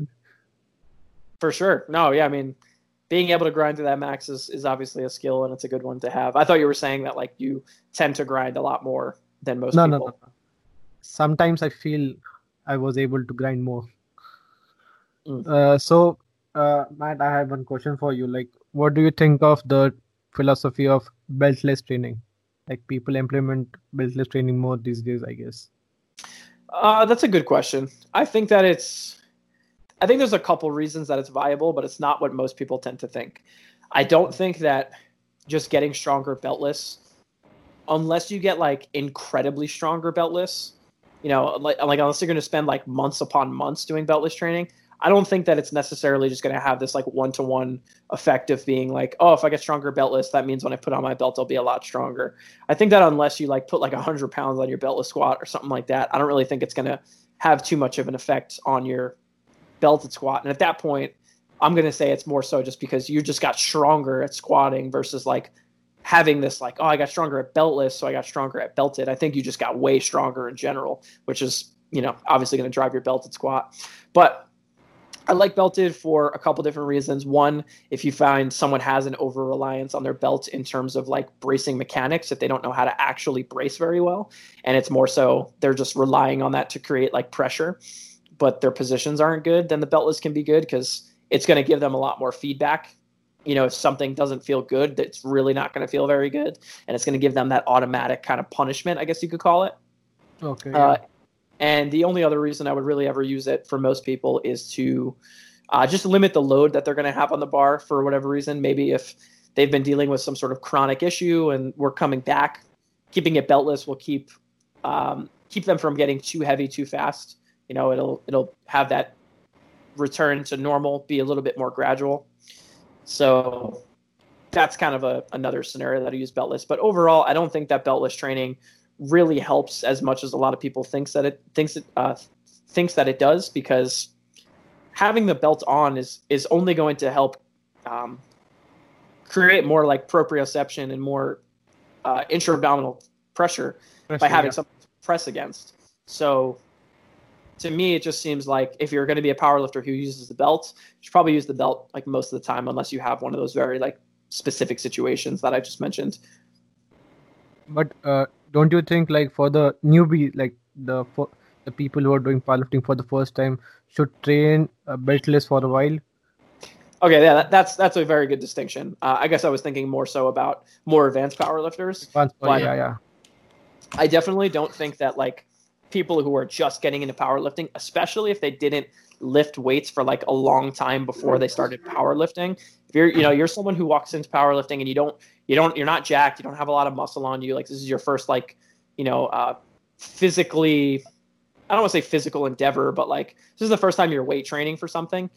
I think people get belts, wrist wraps, all that stuff way too fast. Um, I didn't get, you know, a belt or knee sleeves or anything like that for quite a while. Uh, and I felt like it kind of did me a little bit of a service because it just forced me to kind of develop a lot of that kind of ground based um, or like, you know, foundational level of like bracing again. I, I wasn't like great at bracing back then, but like it did teach me to just be more aware of my body and things like that. And I think that that's important. I do see a lot of people who are like one month into powerlifting and they get an SBD belt and SBD knee sleeves and wrist wraps, and I'm just like, just like you're you're just like you're just trying to ball out. Like you're just trying to like. I feel like that's the equivalent to like a rapper putting out like their first single that like does well, and then they buy like a big chain, like and like spend all their money on like a big yeah. chain. Um, it's just like more for like the like yeah, like I'm a power lifter than it is for like actually helping you train. You know, if yeah. you're squatting, if you're squatting like less than 300 pounds for singles, I don't really think that you need to be doing beltless. Not speaking for men, you know, uh, and that's very just broad. It could, you know, I'm just yeah, kind of talking out of my ass, but I think you get the point I'm trying to make. Like you should develop a good level of strength um, for before you put on a belt, before you put on your knee sleeves, before you put on your wrist wraps, because I think that's only going to help you. You know, you're you're only using those things as a crutch at this point. Um, I can actually remember like the first workout I ever did with like a belt, and it was like, whoa, like it, it felt like almost like life changing. It felt crazy, like how much better it felt. But again, it was I think because I had spent so long uh, building up my lifts and getting to that point. You know what I mean? Yeah. So Deva, do you have any questions for this? Yeah. Uh, Matt, why do you like uh, Yuri Belkin and JP Cauchi pull belt uh, beltless uh, in their um, competition meets or in their training sessions? Is there any specific reason for that? I think that's probably a question for them. I'm not. I'm not too sure. Uh, some people, I guess, maybe just don't feel like they need to create as much like pressure against the belt, and maybe they just feel like they just need like good spine position rigidity, or maybe the belt, you know, uh, makes it harder for them to pull themselves into a particular position. That could be a, a, reason why, but I don't really know. I would have to ask both of them. Their answers might both be different as to why they pull, you know, they pull their deadlift beltless. I know another guy who, I think on and off, like you know, will pull beltless or, or not. Is um, do you guys know Stephen Lehew? No, no, I don't know. Oh, I'm sorry. He's uh, his name's Steven. Steve. Stephen Lehew or Blake Lehew. A lot of you know is like I guess I think his nickname. I think his real name's Stephen, but everybody calls him Blake. Um, he's from the United States here. He is he was like one of the best 74s in the USAPL, uh, both equipped and raw.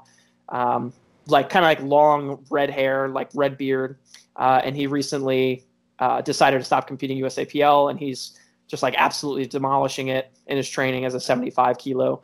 Um, I think he just pulled like 800 800 pounds or something like that. But yeah, that dude is crazy. He he pulled regularly like over 700 pounds in meets, if I'm remembering correctly, as a 74 kilo. Um, and I think a lot of the time they were beltless just because like he just like likes the way that beltless feels sometimes or whatever. So yeah, I don't know. I think it's a question for those people in particular. For me, beltless does not feel great when it comes to like pulling heavy. Um, you know, the the belt definitely feels a lot better for me. But okay. uh, I would like to add something over here. I don't like the tightness of the belt when it comes to deadlift. I like the belt a bit looser. What's your approach? Yeah, a lot of people are definitely like that. Some people like the belt to be tighter for their squat than they do for their deadlift. Yeah, and maybe yeah. that kind of plays into what I was talking about with like you know Yuri and uh, and JP Cauchi. Maybe they just can't get into as good of a position when they're you know wearing a belt versus when they're not wearing a belt or whatever. So yeah, like I said, that's probably more of a question for them okay, that yeah. I, I can't really answer. And I think there are individual differences in wearing belt on the bench press and the deadlift as well because you might see some people, uh, you know, wear the belt on deadlift right below their where their ribs end, and on the bench press you might see heavyweight power benchers or powerlifters wear the belt as compared to the lightweight ones. Yeah, I think lightweight guys have to rely in order to stay competitive, most times they have to rely a bit more on technical capabilities and reducing range of motion and arch and things like that, just because mm-hmm. it's the nature. You know, if one guy does it and puts 100 pounds on his bench, now everybody else is 100 pounds behind. So it's just kind of the nature of the game. Like everybody's kind of had to do that and start to develop that. Um, and the belts just seems to limit your ability to do that. So I think that if arching wasn't a thing or if like arching in powerlifting was like limited and you weren't allowed to do it to a certain extent or whatever then i think that we'd probably see more lighter weight guys wearing belts but at this point um, the trade-off for wearing a belt versus not being able to get an arch is just not worth it for like lighter guys And when we talk about leverages as well, do you think there's a trade-off between you know uh, a person between two lifts? For example, when we talk about a long limb person, they might have a bigger deadlift because of their long long arms and long limbs. So their you know lockout might be a little smaller as compared to a person with moderate legs, and they might have a, a weaker squat when comp- and bench when compared to the deadlift. Yes. What? So what is the question exactly? Yeah. So how can they you know uh, minimize the distance between their or the difference between their squats and deadlifts? Okay, I guess see what you're saying now.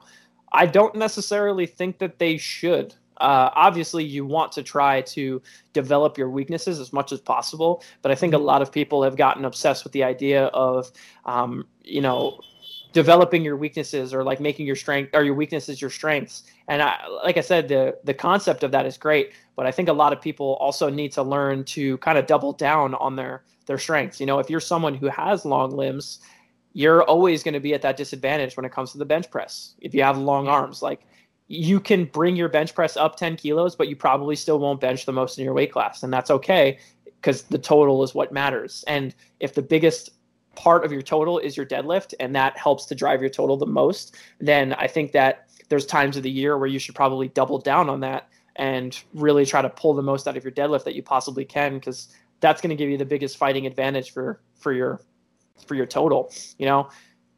And I think there's there's times where people probably will put a good amount onto their squat and their bench, but maybe not their deadlift, and keep their deadlift hanging around. And that's obviously a great strategy as well. But it's probably also easier for that person to progress their deadlift than it is for them to progress their squat or their bench, because they're built they're built better for it, you know, um, from that leverage standpoint. So, yeah, I think that there needs to be a happy medium between like doubling down on your your strengths and also learning to develop those weaknesses. Now, to answer your question, I know I just kind of rambled off on like what your question, yeah, like wasn't really a question, but to answer your question, how to minimize the difference between those two, or between those lifts that are maybe more advantageous or less advantageous for you. Um, I mean, the main thing you kind of got to look at is is overall volume. If you're doing a lot of volume on your deadlift, and that's because you can handle that, but it's starting to kind of mitigate the amount of work that you can do in your squat. There's probably going to be need, to be times throughout the year where maybe you pull back on that deadlift volume a little bit and you push that squat volume a bit more so that you can develop, you know, maybe it's more muscle or just more strength in general when it comes to the squat.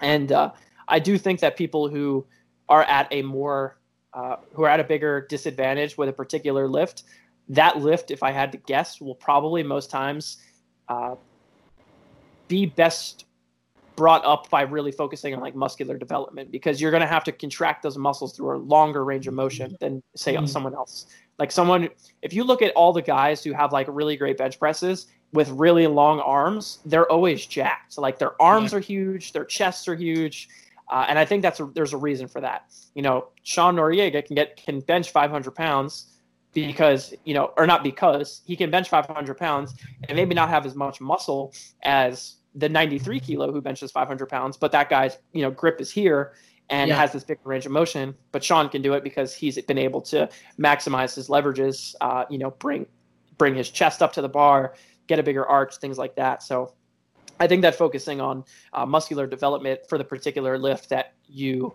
have a disadvantage for is probably a really smart way to go about it. If you got a really long, uh, really big squat in terms of like you know how much you have to squat down and stand up, it's probably mm-hmm. a great idea to develop, you know, get some huge legs and get some like a really strong low back.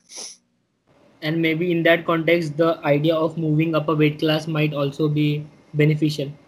Yeah, absolutely. I think there's a lot of people who hold themselves back quite a bit by not by refusing to move up a weight class. If you think about it, we all pretty much started powerlifting because we wanted to be big and strong. We wanted to be mm-hmm. jacked and we wanted to be strong. But somewhere along the way, we start powerlifting and we see what weight class we feel like we could fit into and do well in. And then we get so tied to that that we kind of lose sight of why we originally started to powerlift. And then we get afraid to move up weight classes. And maybe you spin your wheels for quite a while or you're you can make progress but you always have to cut really big for a weight for you know to make weight at your competition. And now when you do that that turns into having you know not a great meet because you hit less than what you hit in training, but you had to cut 10 pounds or something like that. So, yeah, definitely. I think more people need to move up weight classes. The only people that I think should be constantly cutting to make a weight class are like the top 5% of a weight class. If you're you're not in there, if you're, you know, just kind of scratching the surface to make to make the qualifying total for like your national championships, like it's probably not worth it to have to cut to do that. You should probably focus on building more muscle, building more capacity, getting bigger, but getting stronger in general, and letting your body weight do what your body weight wants to do, and you know, helping you determine where you should be at versus forcing yourself to fit within a weight class.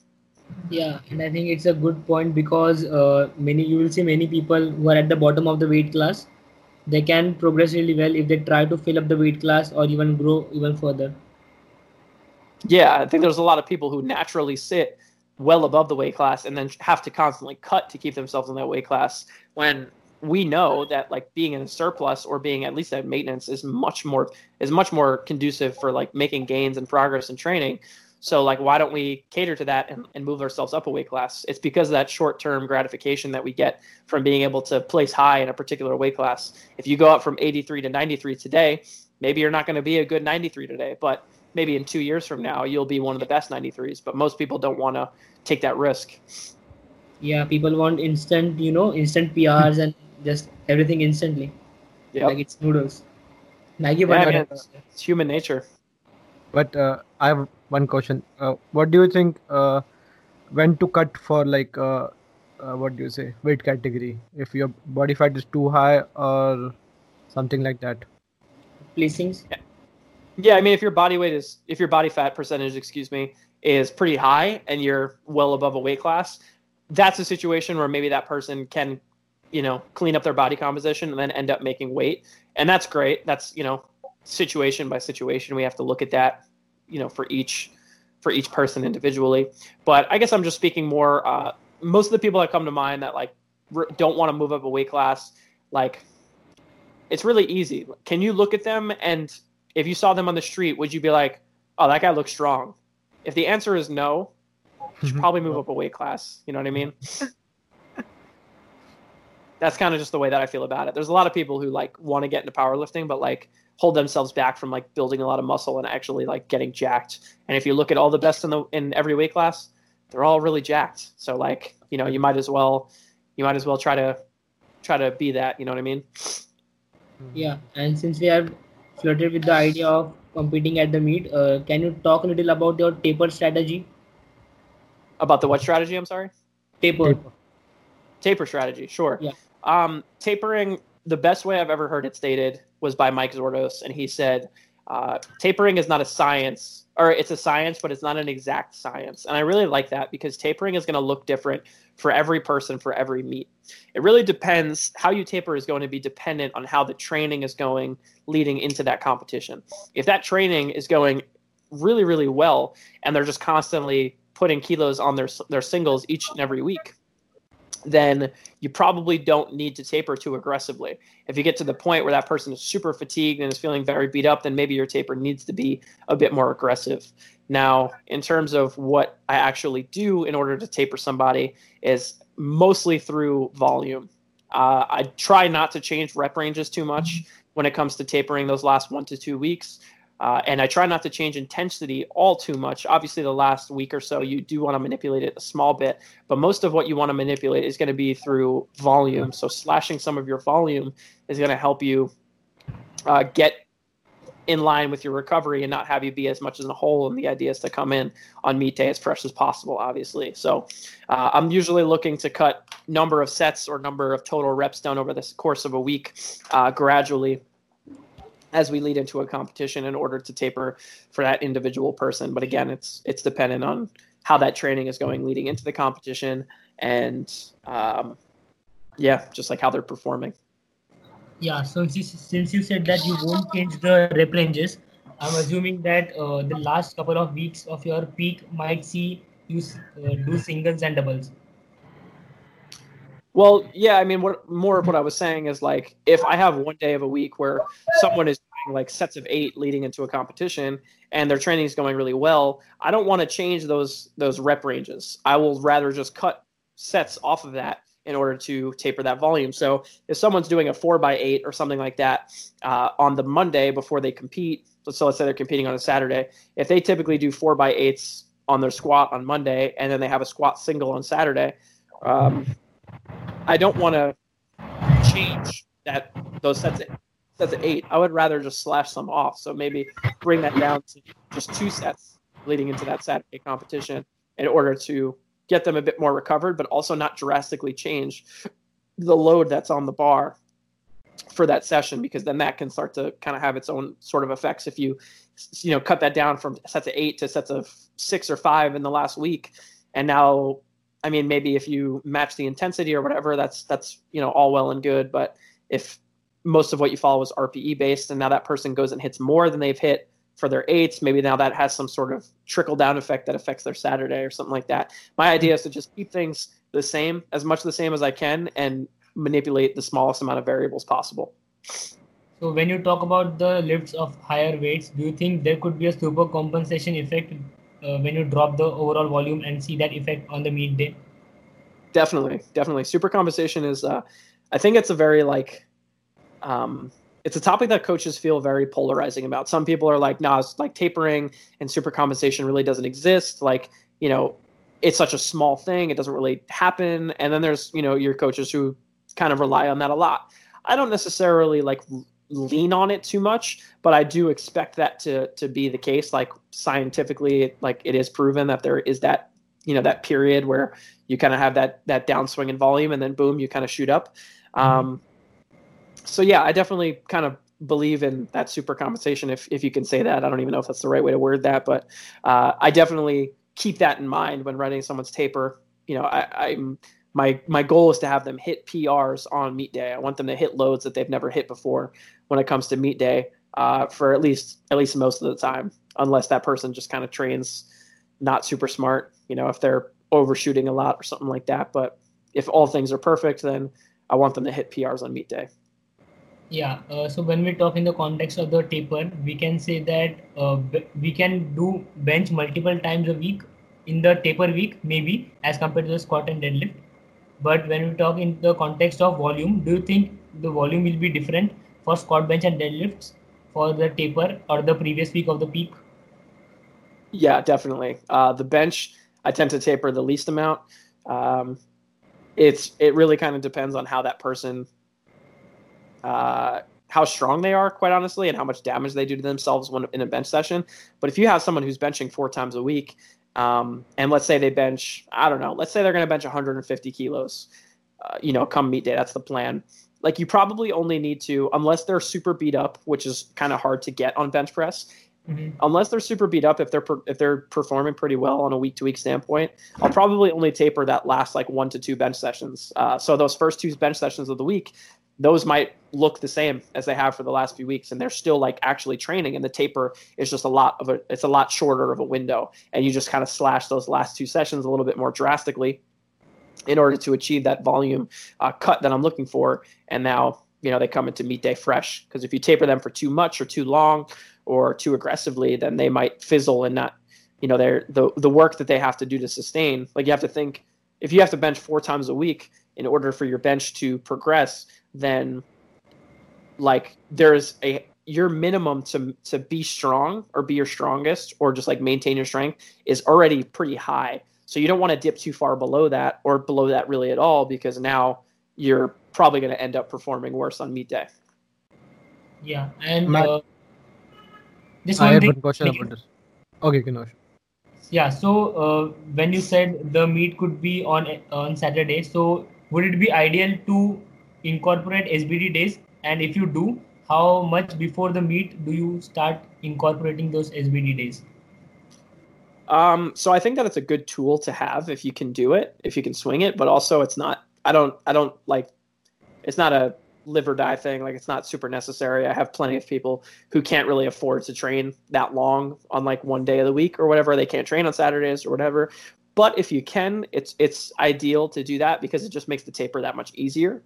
Um, you can just kind of taper into that day, uh, you know, on the week and, and have it be nice and strong, which is great. Um, but how far in advance you start to do them, it's really dependent on you. You know, if you're someone who can only train, you know, a consistent schedule of, you know, Monday, Wednesday, Friday, Saturday or something, then maybe you see you have SBD days like all year, you know. Um, Mhm. but just the way that they look changes a bit. Maybe you do more variations on that day.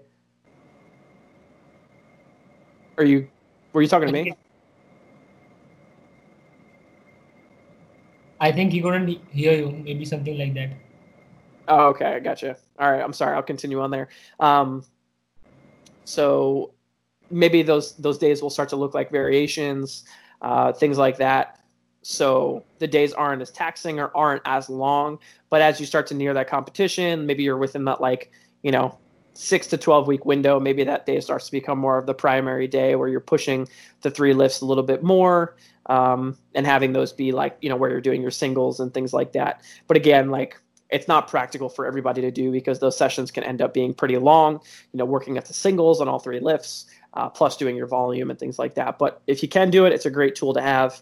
Uh, you know, leading into a competition to have like you know, say an SBD day on that day of the week that you're going to compete. But if you're not going to do that, I don't think it's really like you know necessary to have an SBD day. Like, I don't think you need to have an SBD day on like your Monday or something like that. Like, I don't think it's really going to make much of a difference unless you have it on the day of the week. So if you're not going to do it on the day of the week you compete, I probably just wouldn't bother.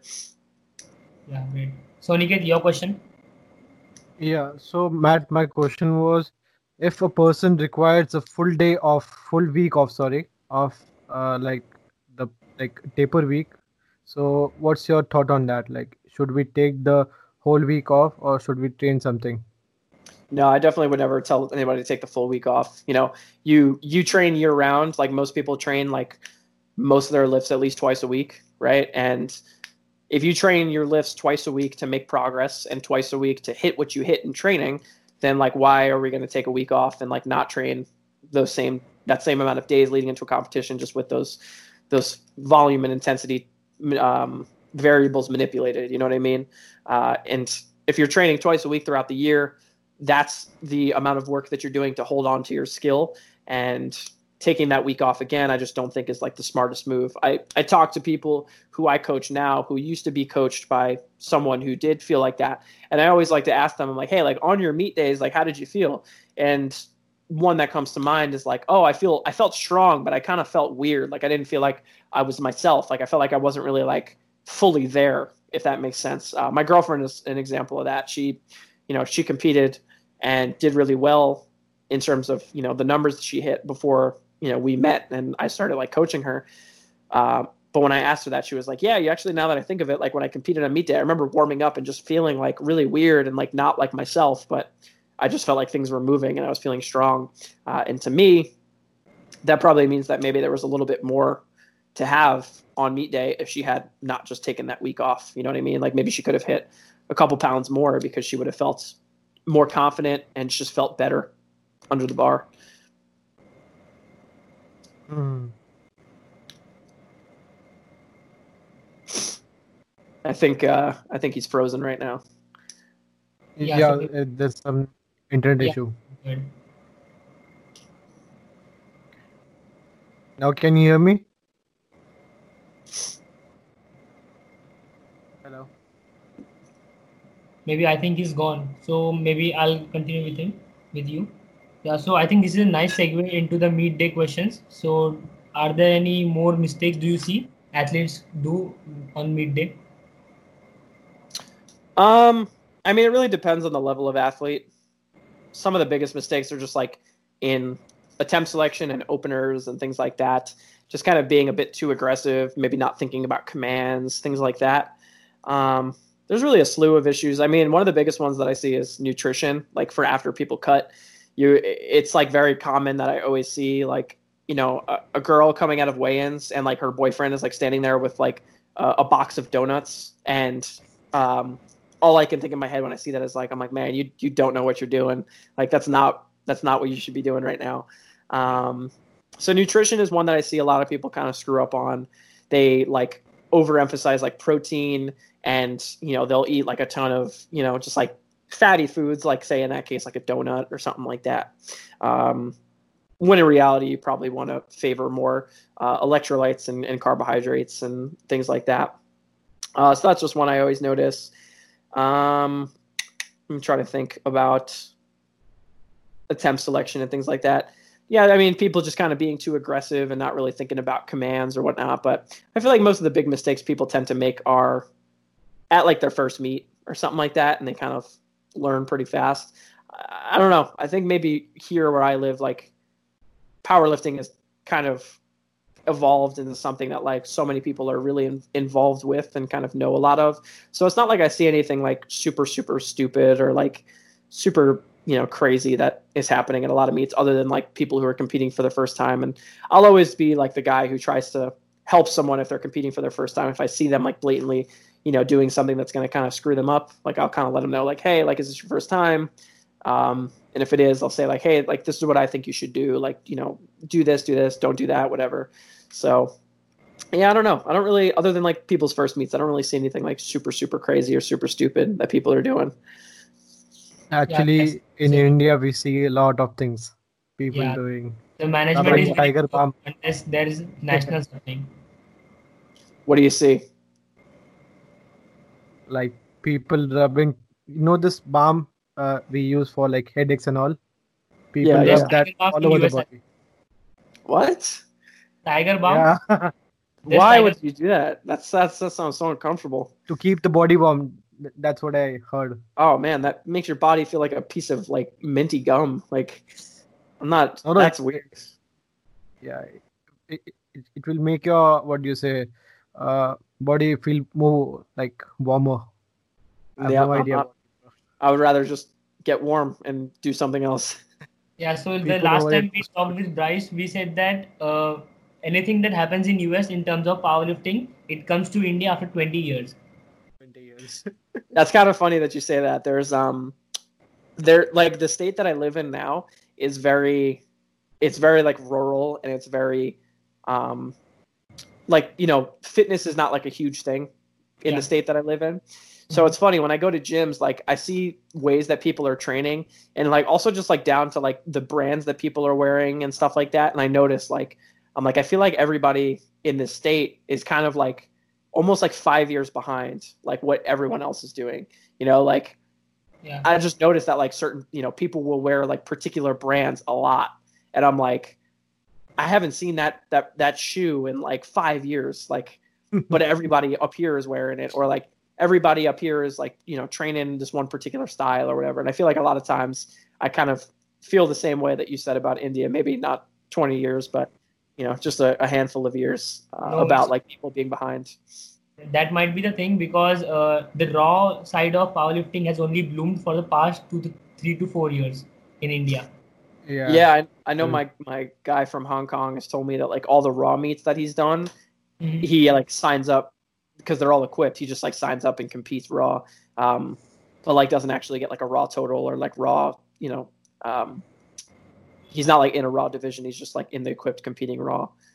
Yeah. Yeah, I think in Asia, the Asian Federation was doing equipments for a long time, and that's Yeah. why training philosophy that people have right now is, you know, even if they compete raw, they might have the same training philo- philosophy of a person who competes equipped. You know, training close to their meets. Uh, I'm sorry. Yeah. Training close to their maxes, singles, and all. Yeah, I definitely uh, I can definitely see that. There's uh, people who come from equipped just tend to want to do the same thing that they were doing equipped raw, and uh, it just tends to not really pan out as much as it does, you know, when being in that equipment. Yeah, and sometimes they could be right as well uh, because they are doing more specific work in terms of the SBD. As our motto is to get the most amount of weight we can lift for one rep. But the only thing that could hamper their training is the recovery because they're always training close to their maxes. Yeah, hundred percent. And the main thing that we talked to Bryce about this was it could be because the meets in India, you are only informed a week or two before. So like you don't really have time to peak or taper down. Really? There's not like they're not like planned ahead of time. Uh, they might give you a, a month, like the national will happen in October or November. So you just have to assume that the states will be happening in August or somewhere around it. Wow, that's pretty crazy. Yeah. Probably Actually, keeps it exciting though. not, not, not at all. It's very difficult to peak, bro. We're just, we're just Yeah, always I guessing. Yeah, I actually just uh, the the guy, the gentleman I was telling you about before that competed in Hong Kong. He he signed up for this meet like on a moment's notice, like four weeks out, and we we had to like figure out how to peak him. It actually went really well, but um, it was definitely an interesting challenge that I've I don't really run into very often. Is like, okay, like this person is going from not doing singles and just like just general training to get stronger, like in the off season. Like, how do I transition them into uh, like getting them peaked in four weeks and hit PRs? Um, thankfully, we successfully did it. It was great, uh, but it was definitely like I had to think more about it, and it was a little bit tougher. But it was actually kind of fun. It was a, it was a little exciting to to kind of think about that and, and and try to figure out how to do that. At least you had four weeks to train him. We only get Yeah. like two weeks. Two weeks. Yeah, I have to definitely peak different. in between competitions. That's our issue over here. Like yeah, the crazy. the difference between or the you know the amount of time between nationals and state meets is like two to three weeks. Like you have to recover in two three weeks and then uh, do a max again on the platform. Yeah. That's I pretty. don't That's do pretty maxes. crazy. I don't do my maxes. I just peak in my competition. That's best for me. Sheesh, man, that's nuts. Yeah, exactly. Because uh, I think I don't know about equip lifting, but I can say about raw lifting uh, that oh, I th- I only think the people who really go by programming and who compete at nationals are the only people who have ever peaked in their life if they did successfully. And I don't think ever in the history of state meets in India has ever any anyone peaked. No, For I would competition. peak Yeah, for nationals. Yeah, I believe it. It so- that sounds about right. Like you know, competing at states is just like another training week, getting ready for nationals. Could be yeah. Yeah. And that could be the reason that many mishaps happen. I bet. Might, yeah, people not might not be ready for their uh, you know water cuts or just ready in general. Yeah, I, I can definitely see that. I believe that. Yeah, Aniket. So, do you have anything to add, or we should end the podcast? We should end the podcast. It's been a long time, I guess. Matt is also busy, I guess. Hey man, I got I got some time if you guys wanted to keep going, but you know, got to keep that viewer retention. Yeah. We can stop recording and talk afterwards. No issue. Sure. So, Vedant, can you end the podcast? No, Aniket. Do you do the honors? Last time I did it. okay, okay, okay. Uh, so, guys, this is the time we end the podcast. Stay strong. Sada strong raho. Peace out.